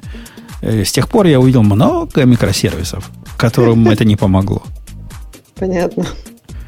То есть, если каша в голове, то новый технологический подход всего лишь будет таким досадным препятствием. Как бы хочешь сделать как, как раньше, ты сделаешь с любой технологией. Наверное, даже в этот фас можно. Э, ну да, Бобок правильно про Redis придумал. Не то, что туда совсем Redis нельзя. Я вижу use case Redis. Зачем он там нужен? Что-нибудь там кешировать какие-нибудь, чтобы что-то не рендерить по пять раз. Но, тем не менее, стейт там хранить это богатая идея. Ну, конечно, но не в Redis даже. Зачем? В динаме. В динаме. Ты в динаме. Ну, и, я... я подумала, да, в базе данных просто кладешь туда. Это хуже придумать нельзя, но по идее ничего, ничто тебя не ограничивает. Что, можно S3? Не, эту идею можно расширить, так сказать, э, творчески. То есть ты кладешь стейт, а потом начинаешь стучаться в лямды, пока не найдешь ту, которая с этим стейтом уже знакома была. Ну, какую-нибудь тепленькую. И вот с ней и будешь дальше работать. В результате похеришь нафиг всю, весь его стейтлес. День вредных советов. Есть, есть богато, богато тут идей. Э, Хотя, по-моему, это, это фигня. Контекста в ней не будет второй раз, когда ты к ней придешь. Но, тем не менее, вы поняли, в какую сторону моя мысль творческая двигается. Слушай, а, а в SQS можно самому себе месседж послать? Да, собственно, он не посылается э, кому-то. То есть там пап сапнул. А, ну, конечно, конечно. Ну, я не, я просто пытаюсь подумать, понять, можно ли использовать SQS для хранения данных. Посылать сообщения, а потом самому их вынимать-то легко. Мне кажется, вполне, что вот вполне себе. Вполне, да, надо будет. Давай придумаем еще какой-то хороший метод, метод выстрелить себе в ногу. Вот я просто пытаюсь. Ну, по-моему, с использованием средств Амазона. По-моему, лучше или хуже, в зависимости с точки зрения, чем хранить это э, в S3 блобах, мы, по-моему, не придумаем. Ну да, наверное, наверное. Это, наверное, будет рекордсмен. То есть ты как бы и сдался облаку, у тебя все, все правильно с, с S3, будешь хранить все в блобах все в этих объектах. Ну, это вот как раз решение, которое, как мне кажется, очень под, подходит э, твоему описываемому тобой китайцу. А что китаец? Китаец так глубоко не копает. Китаец таких вещей не понимает. Не, не подойдет. Китайцу надо показать, вот в, в этом место впиши код. И к нему, по идее, подойдет. А вот, вот такие тонкости, как фас. Какой фас? Фас, фас, фас, фас. Э, я сильно... У меня внутри компании как бы по этому поводу уже разговор идет. Я же докладывал, что у меня консенсус, то есть я всех убеждаю сначала перед тем, как заставить делать, как я хочу. И главная проблема консенсуса, вы не поверите, какая. На букву S ну. называется. Spring. Чувак, который живет и дышит спрингом, говорит, ну как же я в 50 мегабайт все свои любимые библиотечки засуну. 57, сколько там? Ну, до 60. Да никак, ну, не влазит. Ты посмотри, у меня тут один там QuantLib сколько занимает. У меня тут надо нативные биндинги. Тут у меня это надо. Говорит, не, не влезет в вашу дурацкую лямбду. Ничего из того, что мне интересно. Вот прямо... Ну, в основном из-за спринга. Все остальные библиотечки маленькие, а вот спринг ему очень хочется весь и целиком. И чтобы все было и чтобы вот так и дальше дышалось, как дышится. А вы представляете, как э, функции со спрингом будет подниматься в лямбде в холодной? То есть сам, сама лямбда а, поднимается а. 200 миллисекунд, говорят в лучшем случае, что мне кажется чудовищным.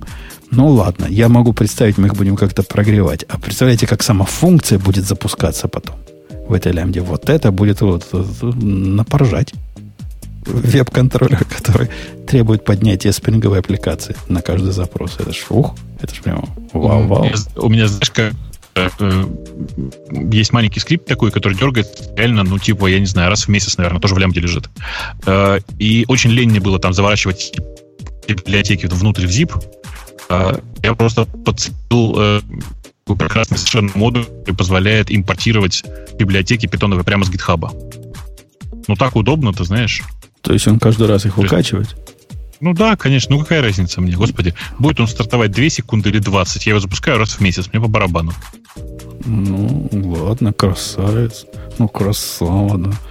А ведь интересно, изменит ли это как-то, ну, например, вот Spring, окей, сейчас все им пользуются, да, но если вот лямбда будет все более и более популярной, то людям будет проще там, не знаю, какой-нибудь Go, да, что-то такое, что попроще, что будет быстрее стартовать, что только там, где только то, что тебе нужно. Нет? Думаете, не может это вызвать такой отток от Java? Ну, нет. С одной стороны, кровавый enterprise, до которого лямбда не дотянутся своими кривыми руками. Как нам вопрос задали? Ты видел бы в книжном интернете? Нет. Что вы думаете про WSDL и какие перспективы технологии SOP? Прямо реально задали. Я там и спросил, чувак, мол, как там у вас путешественникового времени в 2000 году еще живется, в 20 веке. Но вот, вот Кровавый Enterprise этим живет, да, так, так там все и есть. И вопрос вовсе не иронический был, а на полном серьезе. Ну, подожди, но СОП это же довольно прогрессивно еще. Ну, да. Есть вот Корба, я напомню, там. Ну, да, да. Ну, 20, все, все еще 20 век на дворе у кого-то. Это, это факт. Да. Э, в статье, которая следующая, как раз примерно в эту же сторону, чувак рассказывает, что они научились после года... Кстати, вот эти статьи, есть два вида статей там. Этот что-то considered плохое. Знаете, такие целые целый ряд таких статей есть там. Не используйте никогда вот этого в этом языке. И дальше автор рассказывает про свой анекдотический опыт. А есть статьи уроки, урок получен через год после этого самого. Я бы как, в этих статьях ожидал, что урок так отрицательный был. Ну, когда вот так звучит. Оказывается, нет. Все эти статьи положительные. То есть, то, что они выяснили, до чего прекрасны эта технология, и как, как ее правильно костылями обкладывать. В основном вот в эту сторону статьи, вот эти lesson learned. И вот это одна из них. Год житья в полном серверлесе, в продакшн, рассказывает нам кто-то из компании Торри. Бог, ты Торри знаешь? Не, и, не. Я, и я не знаю. Вот они решили, что им NoOps нужен PAF, PAF, PAF, путь. Путь э, в NoOps, DevOps это уже не для них. И посему у них есть три как бы сущности. Они довольно подробно рассказывают, что за три сущности. Во-первых, статические веб-сайты хотят где-то хостить. Ну, статические с точки зрения э, генерации со стороны сервера никакой нет, а просто все э, реактом там бежит активно на стороне клиента. Есть какие-то бэкграунд, э, какие-то работы, которые раз в день, там раз в час происходят. И API сервера. И все это хозяйство. Чего-чего? Э, бэкграундные задачи не обязательно такие. Э, например, есть события, которые происходят, когда аплодится файл. То ну, есть это все-таки... Ну да, не, не только по скеджеру, да, но и по, событию, и по да. событию да, происходит. Но это, суть не особо меняет. Какое-то событие произошло, то ли оно по времени, то ли по э, внешнему, внешнему ивенту, и вот, вот что-то надо посчитать. И с этим совсем они пытались жить в год и рассказывают, что в принципе с этим жить можно несмотря на плюсы и минусы, проще всего статик веб-сайтами было, ну, соответственно, да, что тут думать. Кстати, я тут, когда Cloud, э, CloudFront называется? CloudFront. CloudFront подключал к, э, к S3. Кстати, такая, знаете ли, нетривиальная задача. Я удивляюсь, что Грей смог. Грей мне пропагандировал, что вот надо CloudFront подключить. Прямо он, если он Все сам это подключил, то он прямо крут. Слушай, а вот это вот, я даже не знаю, как сказать. Ну, это вот э, есть сексизм, да, когда угнетают женщин.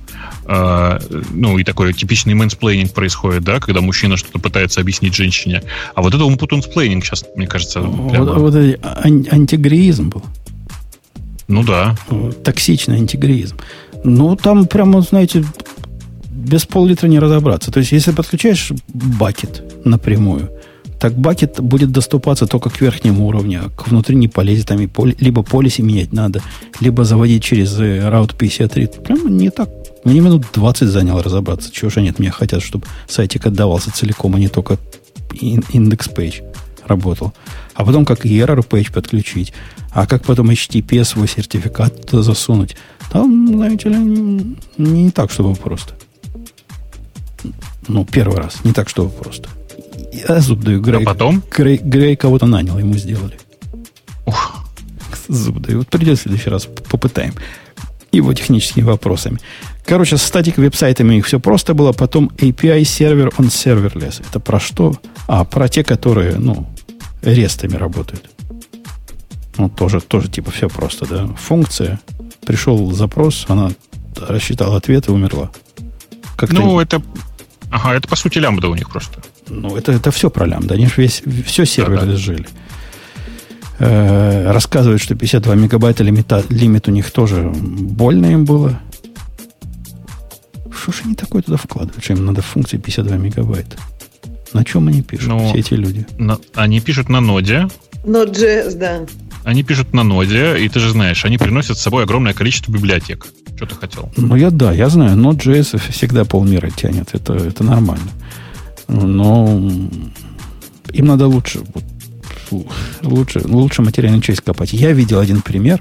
Вот в этом моем pet project, который я сейчас пилю с, с фронтенщиком, он умудрился свой нод, э, время деплоймента, э, у меня там есть часть background build, который запускает background, вытягивает все, что надо, прогоняет тесты, а потом есть э, frontend build. Не background, а backend. Потом фронтенд. Вот он добился того, что его фронтенд не медленнее моего бэкенда собирается, а там и какие-то NPM что-то берут откуда-то. Так что бывает такое и у них. Не обязательно, видимо, весь мир брать. Может, чувакам попилить, и не надо было 52 мегабайта. У меня таких больших программ на Go нет. Вот вообще нету, которые 52 мегабайта бы занимали. Которые в полностью... Там же все вкомпилируется, и все внешние библиотеки, и все внутрь. И, и, единый бинарник. Никогда ну, у тебя, у тебя же жалкий бинарник, у них там, там развесистые э, нодовские файлы с JavaScript с комментариями совсем подряд, с readme внутри лежащими. Короче, э, они так, решили, так и решили эту проблему. Они взяли веб-пак, ну, то есть они взяли, точнее, лямбда-пак, как он у них называется. Но вообще тупо веб-пак, который просто ужимает все и выкидывает все ненужное. Э, и, наверное, какой-то им устраивает как-то аглификацию, чтобы все в одну строку было. Ну, типа того, да. На самом деле это упаковка кода просто. Окей. Okay. Да, вот этот факт, что мы тут от Redmi избавились и в 52 мегабайта влезли, уже как-то пугает. Сколько уж у них Redmi было таких, ты представляешь? Ну, они не Redmi же, они выкинули не, они там много Довольно интеллектуально умеют все ужимать. Тесты, да. documentation, examples, history of package. Ну, то есть не только Redmi, это, я, так, я думаю, Redmi меньше всего законтрибьютили. И все равно, при всем при этом, что они вот это выкинули, э, таким образом, видимо, десятки мегабайт сохранили, говорит о том, что у них очень много зависимостей, которые им надо. Они же не могли столько сами кода на Node написать. Наверняка это внешние ну, зависимости. Ну, конечно же, они на Node.js. Конечно же, у них огромное количество зависимостей. Окей. Ну, в общем, они с ним справились, хотя как-то не очень довольны. Вот, кажется, им это лимитом. Утверждают, что как-то можно это к S3 прикрутить, и тогда будет с S3 больше можно будет эти лимиты обойти, но они не пробовали. Э, дипломин, говорят, простой. Типа, каждый дипломин создает просто новую версию лямбды, и это прелестно. Там линки на нее происходят. И как бы все твои версии лямбды прошлые там есть. Если что, переключиться можно. Ну, наверное, в жизни не так все просто, но тем не менее. Э, хорошо, типа, хорошо. Можно и вперед, можно и назад, можно по дереву версии ходить. Вот тебе все счастье. Для локального тестинга девелопмента прям не очень. Прям не очень. Ну да, так они, и есть. Они, так и есть. они, не знаю, то ли они не нашли, э, как поднять э, заменитель этой самой лямбды локально. А нет такой балалайки? Вот в, в том, который AWS выкатывала, там не было эмуляции Мне кажется, лямбды? там нет ничего такого я не, не нашел, то я тоже какой-то момент искал, и я не нашел простого решения для прямо совсем локальных тестов, в смысле для просто того, чтобы поднять копию лямбды локальную. То есть то, что, то, что делал Amazon, это какая-то такая странная поделка, она тоже с тестами связана, но не про это. Ну да, там была замена DynamoDB, замена SQS, замена еще чего-то. Вот все такие моки были, которые... Там Dynamo на самом деле была SQLite внутри, что само по себе любопытно. Э, да. Хотя, на самом деле, это такая уж большая проблема. Если уж ты сдался облаку, ну и тестируй в облаке. Ну, что делать? Ну, просто это дорого. Э, для маленького стартапа это просто банально дорого, может быть. Ну, если маленький стартап, но он, даже если у него continuous deployment, ну, сколько он этих версий? Ну, 10 в день прогонит тестов этих таких э, интеграционных, где ему действительно ну, надо на лямде протестировать. А так? так у них в том-то и проблема, что они на самом деле все хотят, все в результате хотят проверять. В смысле, не, не что-то, что зависит только от лямбды, а просто весь, ну, все проверять, все тестирование делать. А все тестирование прямо на лямбде, ну, можно себе легко представить, что там десятки тысяч запросов, э, на которые, которые нужно протестировать всю систему. Ну, короче, дорого это, конечно. Ну, так никто в маленьких стартапах не тестирует интеграционно вообще. Именно поэтому. Слишком дорого мне кажется, у, них такой, видишь, типа, такой CTO, а это чувак, который это пишет, он CTO. Что вполне может быть, что они стараются все тестировать. Потому что, чтобы как у больших. Окей. Okay. Ну, раз сколько больших, так у больших. Э, jobs, вот эти, которые либо по событию из внешних API, либо какие-то свои по скеджулингу, тоже никаких вопросов у них не вызвали. Говорят, что они скеджулят через CloudWatch. А CloudWatch умеет по крону там работать. Я такой даже не знал. Я тоже не знал, что такое CloudWatch вообще. Я считал, что CloudWatch это та балалайка, в которой логи собираются. Ну вот я просто не знаю, что такое CloudWatch, наверное, ну, мне не, ну, ну, Вот это вот это оно. Там можно графики всякие посмотреть и еще чего-то. Э, по-моему, это про, про это, хотя черт его знает. То есть это система мониторинга просто? Ну да, тут написано мониторинг сервисов. Ну, а. а как, как оно связано с э, кронами, я не, не совсем что-то всосал. Ну, бог с ним. Наверняка там как-то можно за, заклонировать, закронировать все на свете. Ну, я думаю, что там все очень просто. В CloudWatch, наверное, есть просто система, которая позволяет раз в какое-то время дернуть какую-нибудь ручку. Вот они ее и используют для background jobs. Для логинга они тот же самый CloudWatch используют. И говорят, что он ужасный UI, UX и DX. Что такое DX? Developer, developer, developer experience, я думаю. О, ты путик. Ути пути какие они. DX, значит, плохой. Поэтому они пошли в Paper Trail, который я пробовал и сказал нет. Я в сервис, который принимает логи сторонние по HTTP, ходить не буду. Ну, у меня такой же, такая же претензия к Papertrail. Papertrail это прям перебор какой-то. Может, сейчас они уже поменялись, но я их полтора года назад пробовал, и это было прямо вот только так, и никак не иначе. Они там прямо этим самым сис, как это называется, все слогом, да, можно им туда раз засовывать по UDP, и будет тебе счастье. Э, для окружения, ну, они, соответственно, используют секреты, которым, которые через AWS Parameter Store. Кстати, это балалайка такая примитивная, наверное, не знаю, пробовали вы или нет, вот этот Parameter Store.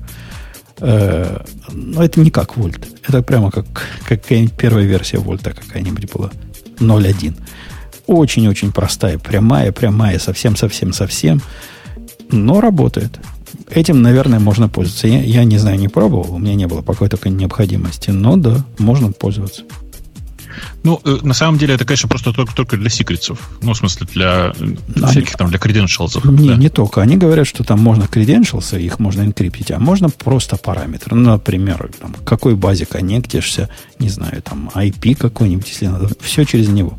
Эта штука позволяет заинжектить потом все эти параметры в виде просто environment в твою программу, и вот оно, вот оно уже с этим побежало. А когда ты в лямбде, где, откуда тебе их еще взять? Ну, можно в бакет на S3 положить. Но с этим, наверное, будет быстрее. Ну, кстати, я, я думаю, что, кстати, в бакет на S3 будет быстрее. Ну, не, не, не тестировал.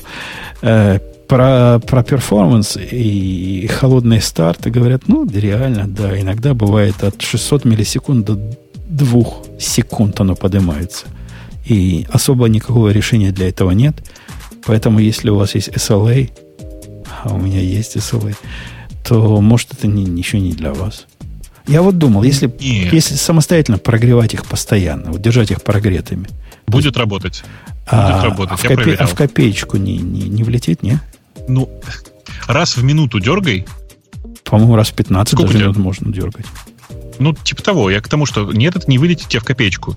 Сделай специальный у себя, ну, типа, как это сказать-то, такой э, метод, который э, возвращается быстро.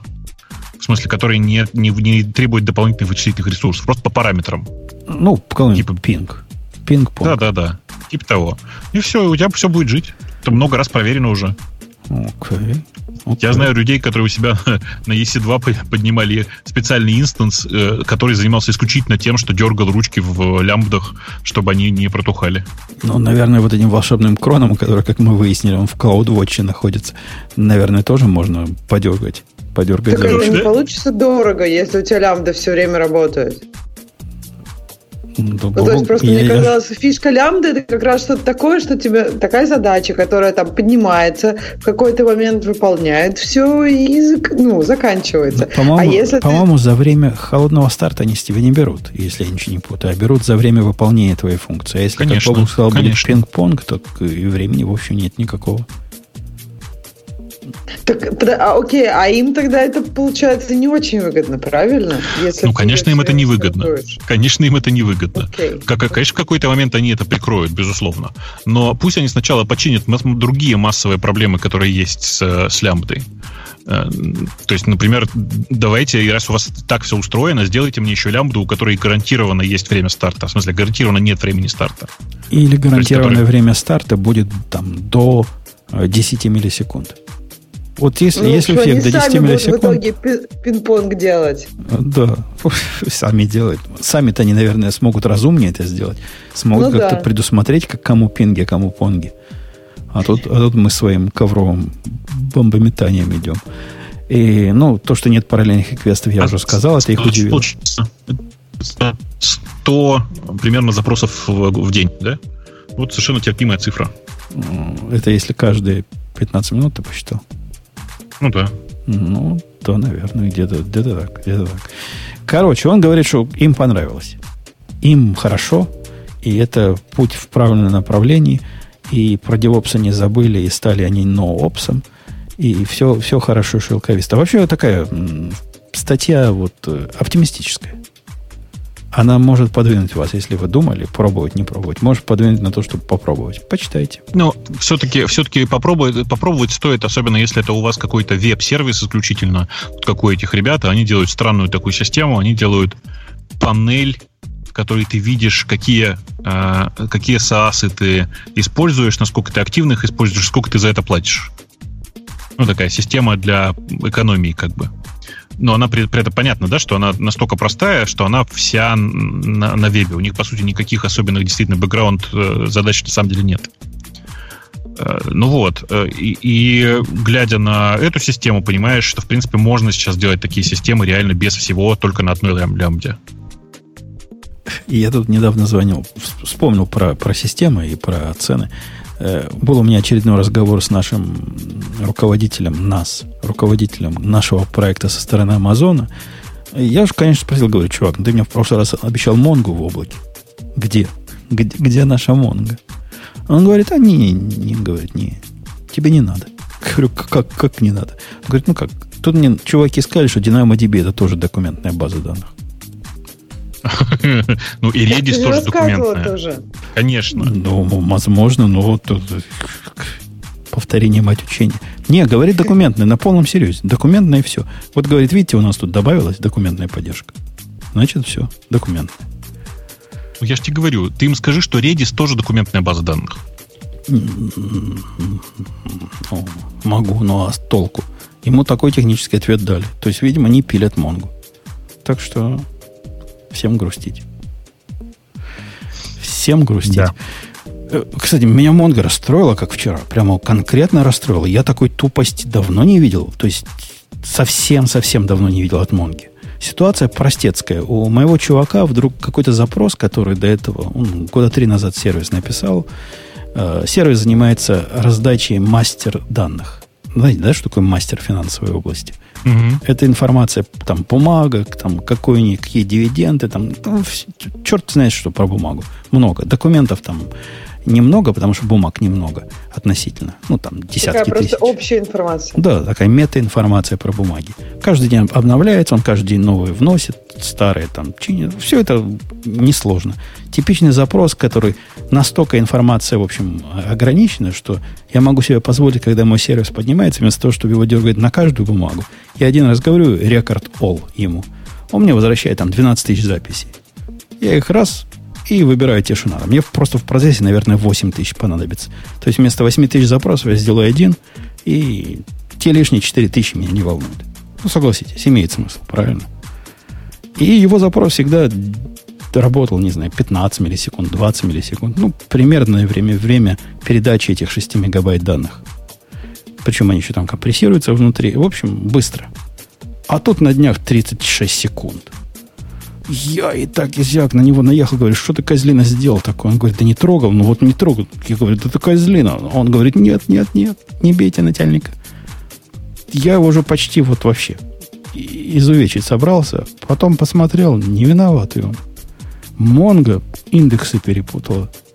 Монго индексы перепутал. Ты понимаешь, есть индекс, который под этот запрос подходит.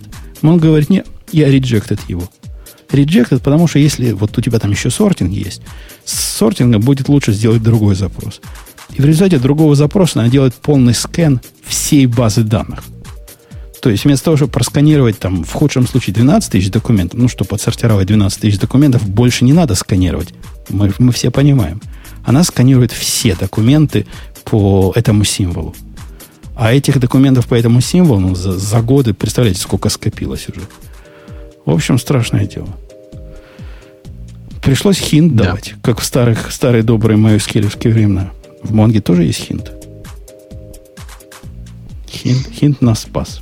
Ну, и индекс потом добавили, в котором и поле для сортировки, которое есть. В принципе, это здоровая идея, чтобы полностью покрывал индекс не только поиск, но и сорт. Но и до этого прекрасно работало. Мне кажется, 3.6 немножко как-то она у меня вызывает такие... А подожди, а как она у тебя сломалась? Именно из-за изменения версии или что? Не-не, просто размеры ж растут. Видимо, в какой-то момент mm-hmm. их оптимизатор решил, что теперь так правильнее делать.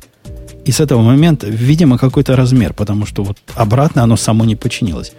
Было один день, я увидел 4 секунды. Ну, ладно, думаю. Мои запросы 5 секунд тайм-аут и делается 5 раз, через, ну, пробуется. А другой день 30 секунд стало. И тут уже мои тайм-ауты никак, никак не справляются. А у нее нет такой штуки, что она может объяснить, почему она вот этот выбрала? То есть, например, она бы, ну, по-моему, же было что-то такое. У нее, у нее есть, понять, у нее есть explain, то есть можно сказать, угу. что ты сделал. Она не говорит почему, она логику как а, бы планировщика не объясняет. Она говорит, были такие планы, я вот эти планы отбросила, а вот этот выбрала. Причем она довольно подробно пишет, что в результате выполнения этого плана произошло. Сделала столько-то сканов, проверила столько-то ключей. Вот я молодец. 25 миллионов э, записей просканировал для того, чтобы 12 тысяч отсортировать. Я смогла. Ну, смогла молодец. Смогла, да? смогла. Да. Ну, так что... ну, как-то да, мне кажется, вот тут очень плохо, что она просто это меняется в какой-то день, и не знаю, по размеру. В общем, если эта функция э, ну, от размера, то это как-то очень, не знаю, stateful. Ну, хинт как раз для этого. Когда ты ему говоришь хинт и имя индекса, ты ему говоришь, чувак, чтобы ты там не думал, я лучше знаю. Используй вот этот индекс. Так нет, это хорошо, когда есть хин, но понимаешь, у тебя вот у тебя что-то работает, ты уже там три года прошло, ты уже ни, ничего там не помнишь, и тебе нужно идти и разбираться. Оно сломалось, хотя ты ничего не менял. Вот не, но вот, строго кажется, говоря, что... размер базы за эти три года вырос там от нуля до 12 миллионов записей. То есть что-то-то поменялось. Ты просто предполагал, что это изменение не повлияет на базовую функциональность типа выбора правильного индекса, но как-то повлияло.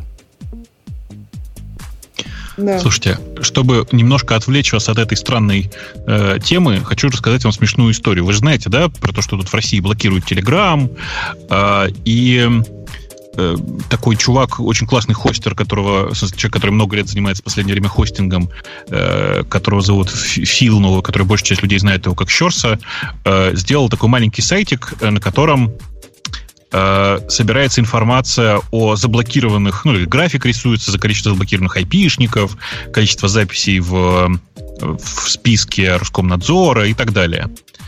Э, и, ну, эта тема-то совершенно не новая. Вы можете посмотреть. Сайт называется esher2.club. В смысле, Esher как, ну, через U в начале.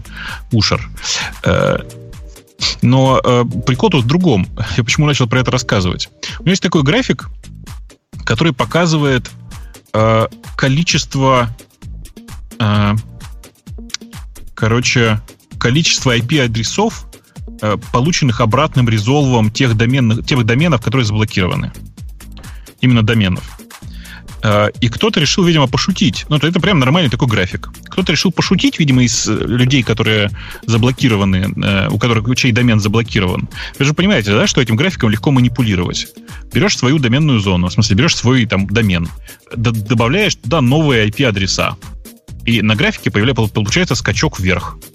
Убираешь из списка IP-адреса, и через какое-то время на графике получается скачок вниз. Так вот, прямо сейчас кто-то на этом графике, на этом сайте, используя исключительно вот эти DNS, DNS записи свои, своего домена, э, рисует, э, в смысле, пишет азбукой Морзе. Я думал, они член нарисуют. Нет, но член нарисовать очень сложно, Я как ты тоже понимаешь, была можно. уверена, что будет Но, что-то такое но это конкретное. очень прикольно. Ну, слушайте, вы просто сходите ради интереса и посмотрите. Это реально кто-то с помощью азбуки Морзе пишет... Я просто это, ну... Судя по всему, написано Digital, короче, Digital Resistance написано здесь, конечно. То есть кто-то, видимо, в поддержку Телеграма высказался таким странным образом. А Но- я до но сих пор не факт, могу да? найти на этот Эшер 2. То есть до него, видимо, какие-то пинги, что ли, очень длинные. Я не знаю. Может я... быть, ты не туда заходишь? Давай я тебя пришлю. Нет, я все, я уже на месте. Он просто как-то А. очень долго туда заходил. Просто. Ну, а, да, да, да, забавно. Ага. видишь, да? Да, Очень да, да, классно. Причем конечно. это явно азбука Морзе. Первая буква D, вторая I, третья тире, тире, точка. Ну, типа, ну да, типа, короче, скорее всего, написано Digital Resistance. Я, мне лень читать, просто я плохо помню азбуку, азбуку Морзе. Но по факту, конечно, это невероятно смешно. А вы те- теперь понимаете, что на самом деле, если такие же графики, если хоть какой-то график есть, которым можно манипулировать снаружи на любом другом сайте, это же можно так посланиями обмениваться. Ты, ты шпи- же- шпионам подсказываешь. Ну, конечно. А, не, хуже того, я знаю. О, слушай, если на вашем сайте есть какой-нибудь график, которым можно манипулировать хоть как-то снаружи, ваш сайт можно закрыть. Можно морзянкой разместить в нем ссылку на ресурс с детским порно и вас закрыть. Правильно. А нечего. Они-. А, по- а так, а так, Слушайте. так сложно. А в комментариях нельзя прям. Ну, если сайте есть комментарии, это вообще стыд и позор. Ну, то что? Ну, конечно, там можно вообще все, что угодно сделать. Окей. Но Дедосить сама морзянкой идея, ну, оцените. Вообще, от чё? тебе. Дедосить Чё? морзянкой. Дедосить мор- Ну, тоже ничего, да. Э, э, Как это? С, э, адрес, адрес биткоин кошелька морзянкой отправлять сразу же. Э, Короче, по-моему, это гениальная концепция. Прям вообще, прям я в восторге. Я не знаю, кто это придумал. То есть понятно, что это баловство. Но сам факт, по-моему, очень классный. Окей, Окей, окей. Ну что, к темам наших слушателей? Да. Ну, я на это и намекал уже. А как, Я- как я ты намекнул? готова. Как-то ты сложно намекнул. Не, ну на самом деле азбука Морзе, конечно, намекает на тему слушателей. Это как Конечно, бы- я тут под- ногой подстукиваю просто. Мгм.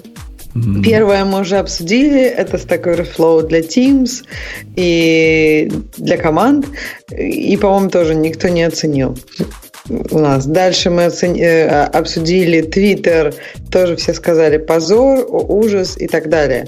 А вот следующее, в знак несогласия с новым кодексом поведения ЛВМ, покинул один из ведущих разработчиков. А, ну, в общем, я, я даже пошла и прочитала эту статью, чтобы рассказать. Товарищ, я так понимаю, недоволен, что ЛВМ эм, взаимодействует с какой-то организацией, которая помогает различным меньшинствам кодить. Ему это не понравилось. Говорит, это нарушает его, э, не знаю, убеждения. Это противоречит его убеждениям. Как-то так. Ч- чего? Не, ну там, мне кажется, ты просто пропустила какое-то слово. Там история на самом деле смешнее. Э, типа. э, он в Л- к- к- к ЛЛВМ спонсируется Аутричи. Аутричи это как раз компания, которая, Мгм. э, ну, типа, да, занимается привлечением, Да, она привлечением выдает женщин к разработке. гранты, но не только Да. женщин, сексуальных и этнических меньшинств. То есть любых меньшинств программирования, включая женщин, она дает гранты. А как, И как тебе это, LLM как это правильно называется? LGBTQ... Что там дальше? Там еще... Это не- нифига. Они не обязательно. Они на- на- по национальному признаку у людей отбирают, еще как-то. Это не важно, но, в общем, они как бы помогают, а ему это идет в разрез с его убеждениями. Он не хочет помогать. Э, и Нет, как бы он это другое окей. говорит. Он говорит, что он, он еще раз, я читал его, его воззвание, он говорит вот что, что эти чуваки выдают гранты исключительно членам LGBT-комьюнити или индейцам.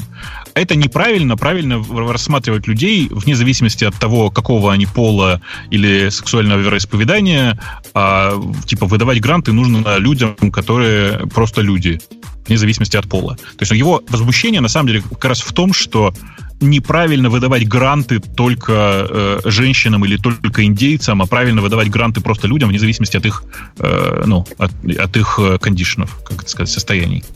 От их органов. Ну да. Вне зависимости от того, с какими органами ты родился. Вот как. Ну, да, да, да. То есть, на самом деле, это, но это продолжение все той же самой истории, которая, как вы помните, была, наверное, с Гуглом, про то, что, ну, и там с Гуглом и многими другими компаниями на тему того, нужно ли выделять специальные пулы для, най, для найма и, там, Native Americans или женщин, или э, представителей меньшинств любых. И вообще, насколько корректна идея этих, этих самых пулов? Ну, тогда все белым мужикам раздадут, пишет Олег, и будет тоже дискриминация. Ну, ну это э, уже а происходит. Это как раз то, что сейчас происходит, что раздают нет, все подожди. гранты белым ну, мужикам. Ну, слушайте, ну вы, наверное, знаете, да, эту историю про то, что э, давайте, не, чтобы не называть компании, в одной крупной компании провели неприятный эксперимент с белой комнатой, как известно, в смысле, что начали садить э, интервьюер, интервьюируемого и, и интервьюирующего на собеседованиях в разные комнаты, ровно чтобы избежать дискриминации женщин и меньшинств. И внезапно оказалось, что при таком разделении женщины хуже проходят интервью, чем до, чем до этого разделения. А, и, ну, это как раз типа показатель такой, что э, вот это вот, это вот э, мысль о том, что нужно поддерживать меньшинство, в ней есть и обратная сторона, заключающаяся в том, что то, что это меньшинство Thank you. Так ну, интересно, Бобок, потому что, что очень много есть исследований, которые вот наоборот, ну то есть самые известные да, да, я, исследования. Я, я поэтому, поэтому и сказал, что одна конкретная компания, в которой произошло конкретно такое событие, вовсе не означает, что в широких массах именно так. Да, С потому что вот этот, есть да. исследования, когда, например, резюме мужчины и женщины, и там, ну, оно абсолютно одинаковое, и просто одним дают э, как бы с одним именем, а другим, ну, с мужским именем, другим женским. И все хотят работать с этим мужиком, и все хотят его взять на работу, а женщина какая-то не такая и так далее. Ну, вот это исследование, оно repeated было, и оно первый раз провелось там лет 40 назад. То есть вот, а то, о чем ты говоришь, я не знаю, насколько оно было именно, ну, как бы вот... Нет, нет, оно нормальное интересно было. о нем оно почитать, потому было. что я ни разу не слышала. Ну, и оно... как бы Одно стадии, как ты знаешь, что это очень, ну, может ничего не доказывать, но интересно. Оно нормальное было, но я повторюсь еще раз, там просто довольно специфическая компания, в которой действительно могло такое быть. Просто тут слишком далеко, чтобы в эту историю не, не входить. А, и, ну, я уверен, что такие случаи бывают. Бывают места, в которых на самом деле действительно, ну, типа, найм, э, мысль о том, что давайте нанимать больше женщин, может привести к падению уровня, э, как это, падению уровня э, качества среднего работника. Такое бывает. Ну, там, не знаю, давай банальный какой-нибудь пример возьмем. Давай себе представим, что э, грузчики внезапно решили, что нужно женщин нанимать столько же, сколько мужчин. Ты понимаешь, что средний переносимый вес при этом упадет. Просто но ну, тупо же, потому, что... Нет, я часть, согласна, да, да но да, ты да. же понимаешь, что как бы если бы это действительно было так, то, ну, если бы решили, что надо нанимать столько женщин, сколько мужчин, то вот эти публичные данные, которые каждый год публикуют многие компании про то, сколько у них мужчин было нанято, сколько женщин, они бы как-то менялись к лучшему, если бы это была основная идея.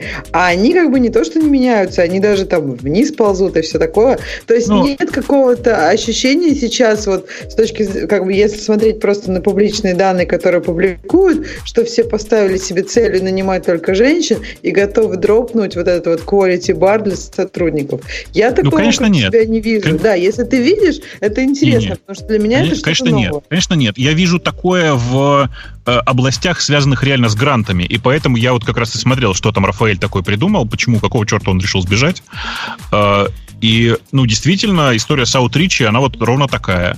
Э, откровенно говоря, они поддерживают грантами очень слабых людей, слабые исследования, слабые работы. Э, и, ну, типа, это просто откровенно стрёмно, вот честно, честно сказать.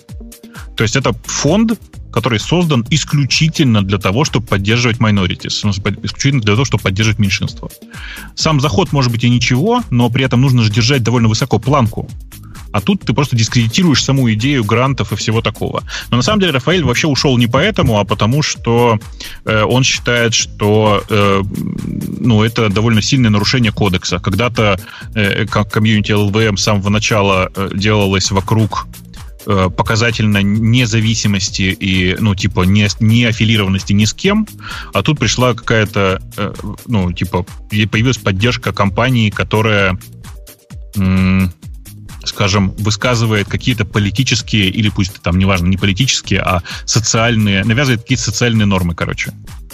И проблема для Рафаэля в этом. Тема думает, что он шутит в Твиттере, когда спрашивает тебя, Бобук, а выбирать на роль сексуального партнера только девушек. Тоже дискриминация. Э, Тема, Тема, таки да, это как бы сейчас, я не знаю сейчас, насколько горячая история, но с месяц назад это же была история, когда кто-то из их, э, из э, комьюнити транссексуалов написал, как какой-то позор, когда, значит, мужчины отказываются блудить с транссексуалами. Это просто показывает, какие они заскорузлые шовинисты. Ну, так и нет. Я как бы, видишь, я э, в этом отношении не, не, не могу высказать какого-то особенного негодования, потому что мне всегда казалось, что вообще не очень понятно, как люди, почему люди так серьезно к этому относятся. Какая разница, кто с кем спит.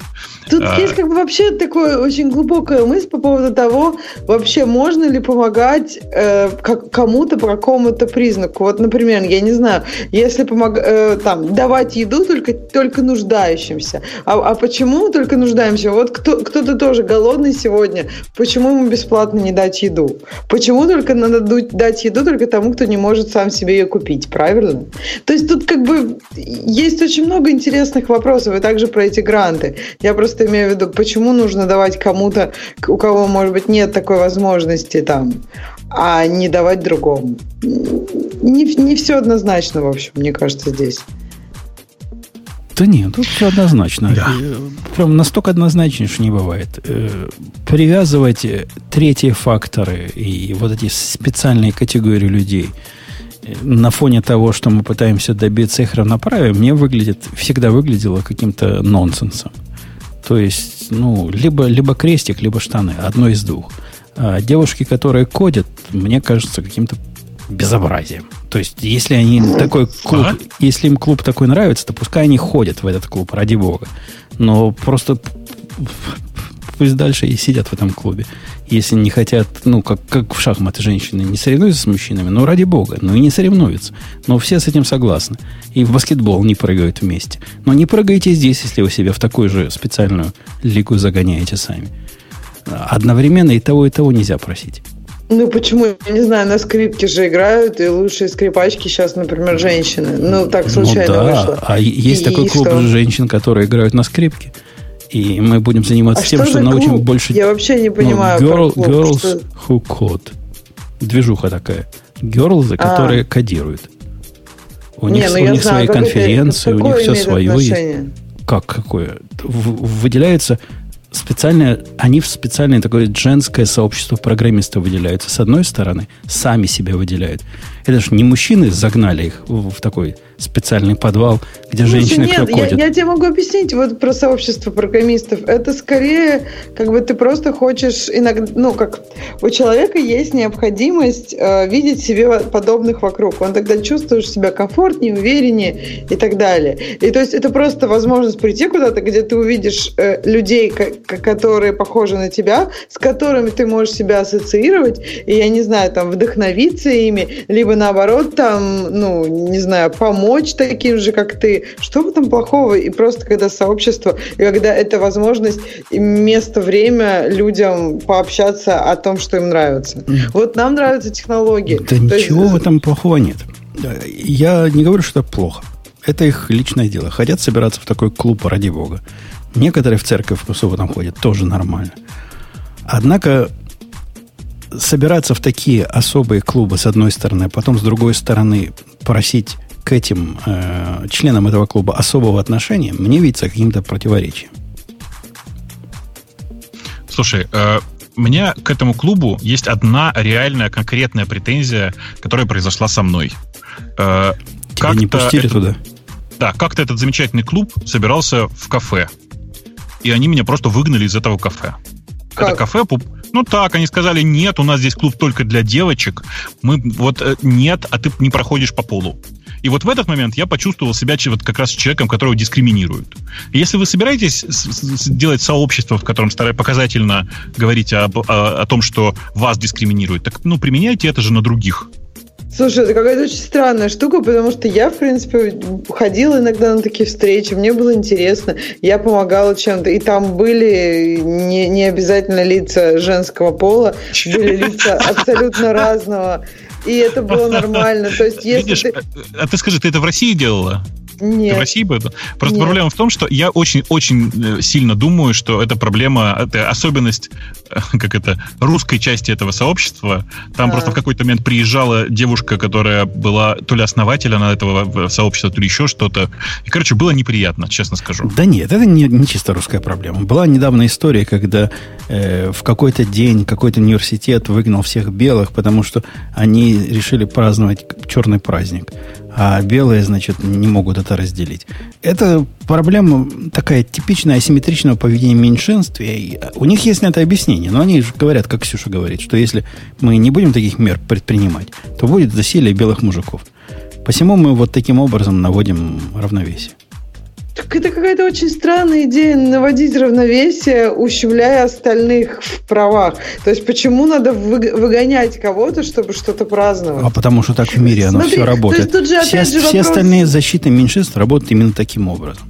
И во многих э, областях это действительно zero-sum game. Ну, то есть, когда количество вот этих ништяков, оно э, лимитировано. Например, по- поступление в какой-то колледж или институт.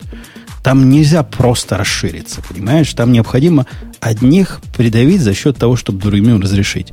Придавливает китайцев, придавливает белых, для того, чтобы разрешить там каким-то другим цветам заходить. Это так везде. Таким образом наводится справедливость социальная. Да.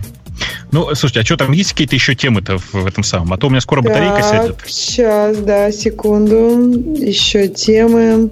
Дальше Dig- Digital Ocean мы обсудили.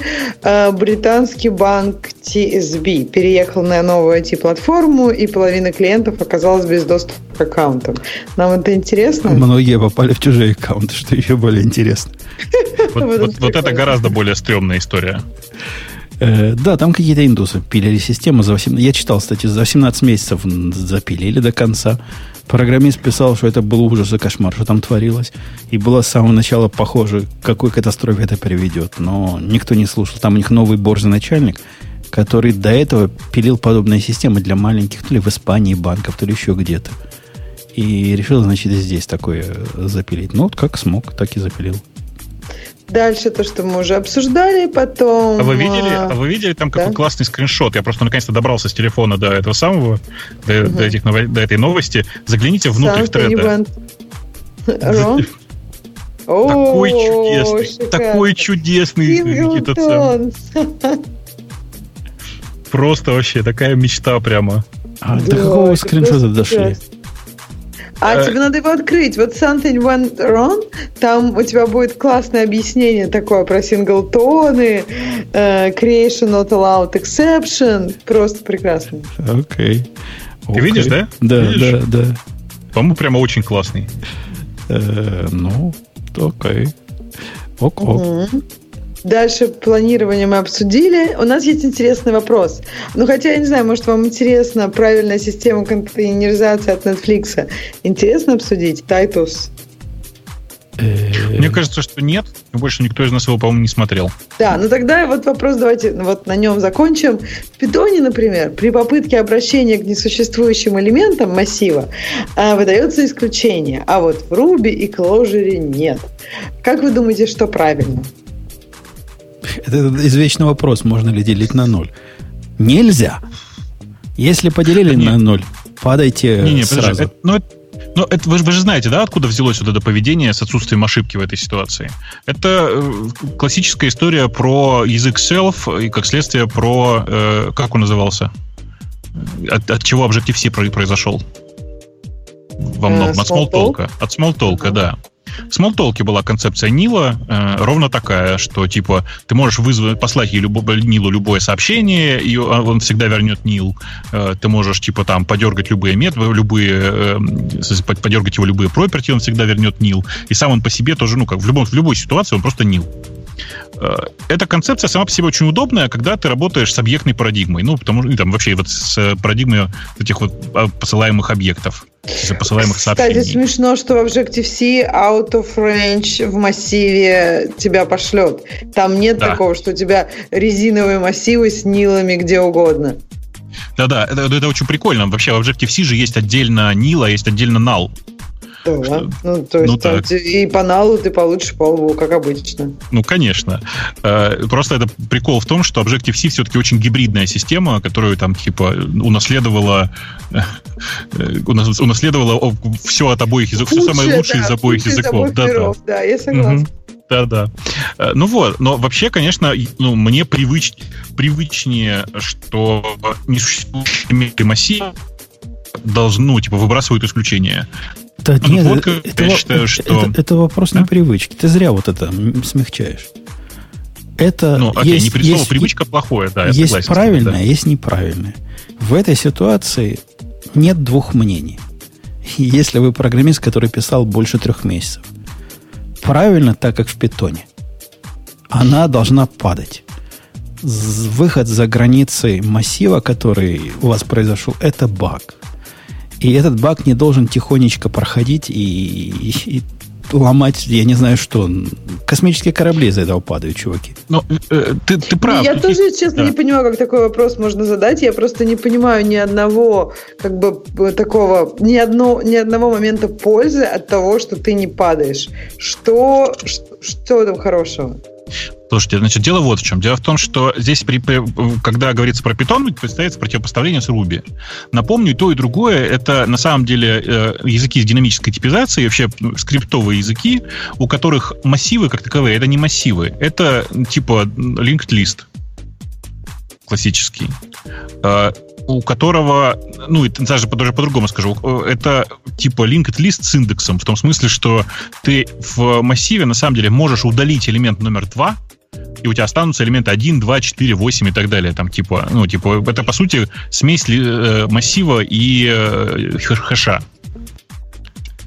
И в ситуации, когда ты из хэша берешь, э, типа, пытаешься получить из хэша э, по key такого, такой key, которого не существует, это, в принципе, какое-то допустимое да, поведение с той стороны вернуть null, например. Когда ну, хэш, конечно, когда хэш это допустимое поведение. И, да. в принципе, многие языки позволяют либо null по умолчанию вернуть, либо null и еще что-то.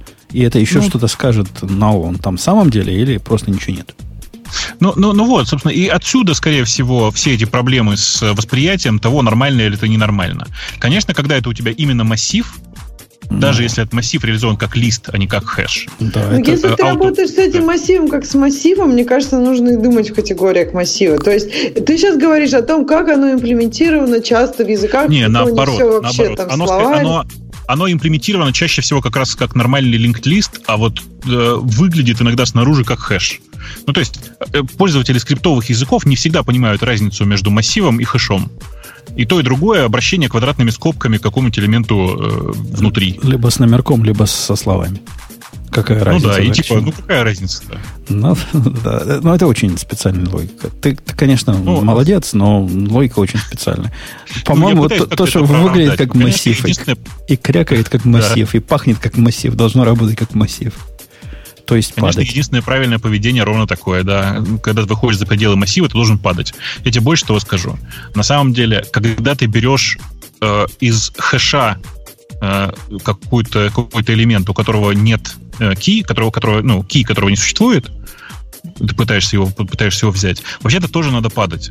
Потому что возвращение null не позволяет тебе создать такой хэш, у которого в value будут налы. Ну, ты прав, если тебе язык это, например, в год, то, что ты предложил, как-то не особо сделать, потому что взять и проверить у него одно и то же. Ну, в общем, да, если было способ э, проверить, есть ли такой ключ, то тогда доступ по ключу, которого нет, не должен был быть нормальным use case.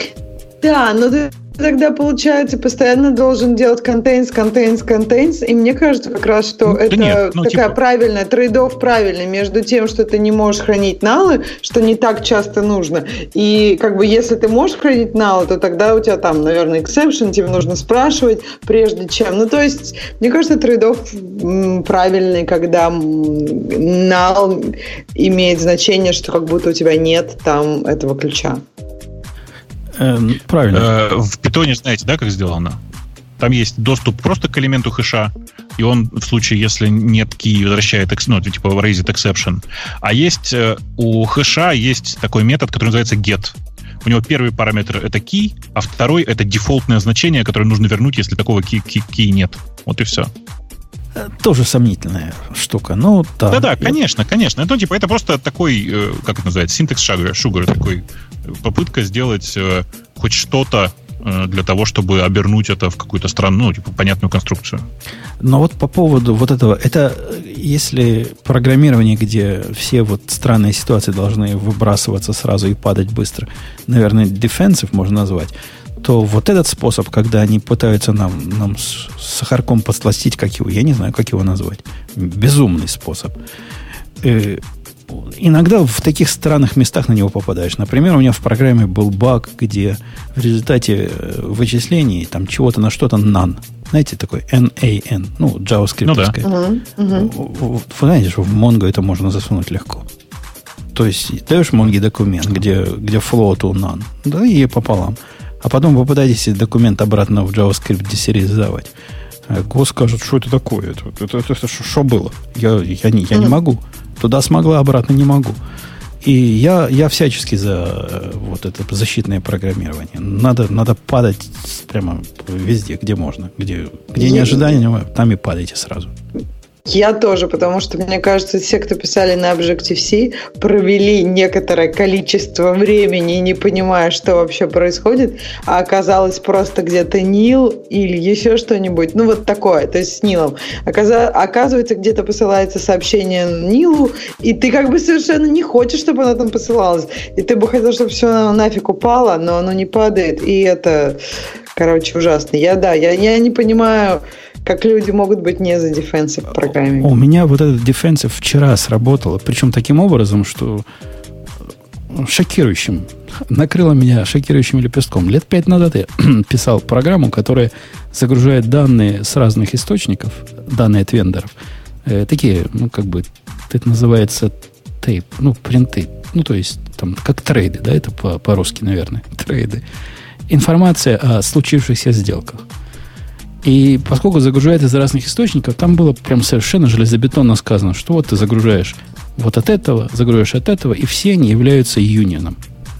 То есть никогда в жизни не будет ситуации, когда ты тут загрузил бумагу э, с NASDAQ, которая называется там Apple, и вдруг у тебя бумага на какой-нибудь там OTC марке тоже будет называться Apple. Такого не может быть вообще никогда. Однако я как что? Старый, что опыт, старый опытный параноик вбил туда на всякий случай. Как я? Я решил самым дешевым путем. Я когда индекс создаю вот этим кэндлом, который делаю, у меня имя бумаги в, в индексе прямо. В результате, если кто-то другой попытается вдруг такой же кэндл построить из другого источника, а уже не сможет, уже есть такой. Уже все, уже поезд ушел. За пять лет это не случилось ни одного раза до вчерашнего дня. Вчера в двух это была ошибка, не наша и не вендора, а как бы их там биржевых своих богов. Вчера три бумаги оказались одновременно в двух конфликтующих категориях. И как оно у меня все посыпалось. И какое-то счастье, что оно посыпалось, потому что если не посыпалось, мы даже не знали об этом.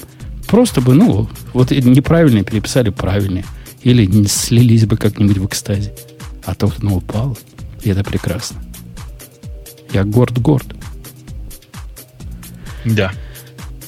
Что на этой позитивной ноте, да. да. На этой оптимистической ноте, напомню, был у нас э, гиковский выпуск подкаста со всеми гиковскими основными ведущими. Гостей звали, они не пришли, были заняты, видимо, более важными делами, хотя что важнее.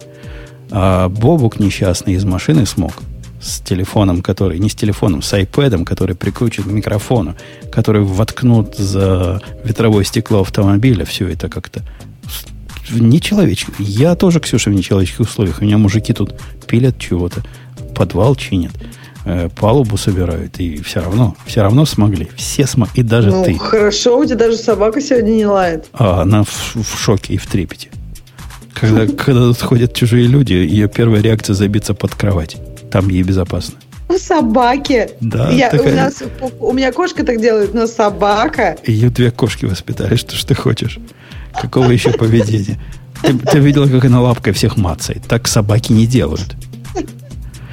Э, да, на этой оптимистической ноте еще у нас Digital Ocean 1. Ой, что-то не то нажал. Вот теперь то нажал, и он заиграет. Это шоу создано при поддержке Digital Ocean. Digital Ocean – провайдер доступного облачного хостинга. Всего за 55 секунд и 5 долларов в месяц вы можете создать свой облачный сервер в одном из дата-центров, расположенных в Нью-Йорке, Сан-Франциско, Амстердаме и Сингапуре, и управлять им с помощью простой, интуитивно понятной панели управления или воспользоваться мощным мощным API. Начните прямо сейчас. Введите промокод радиодефис при регистрации и получите 10 долларов бонуса на аккаунт.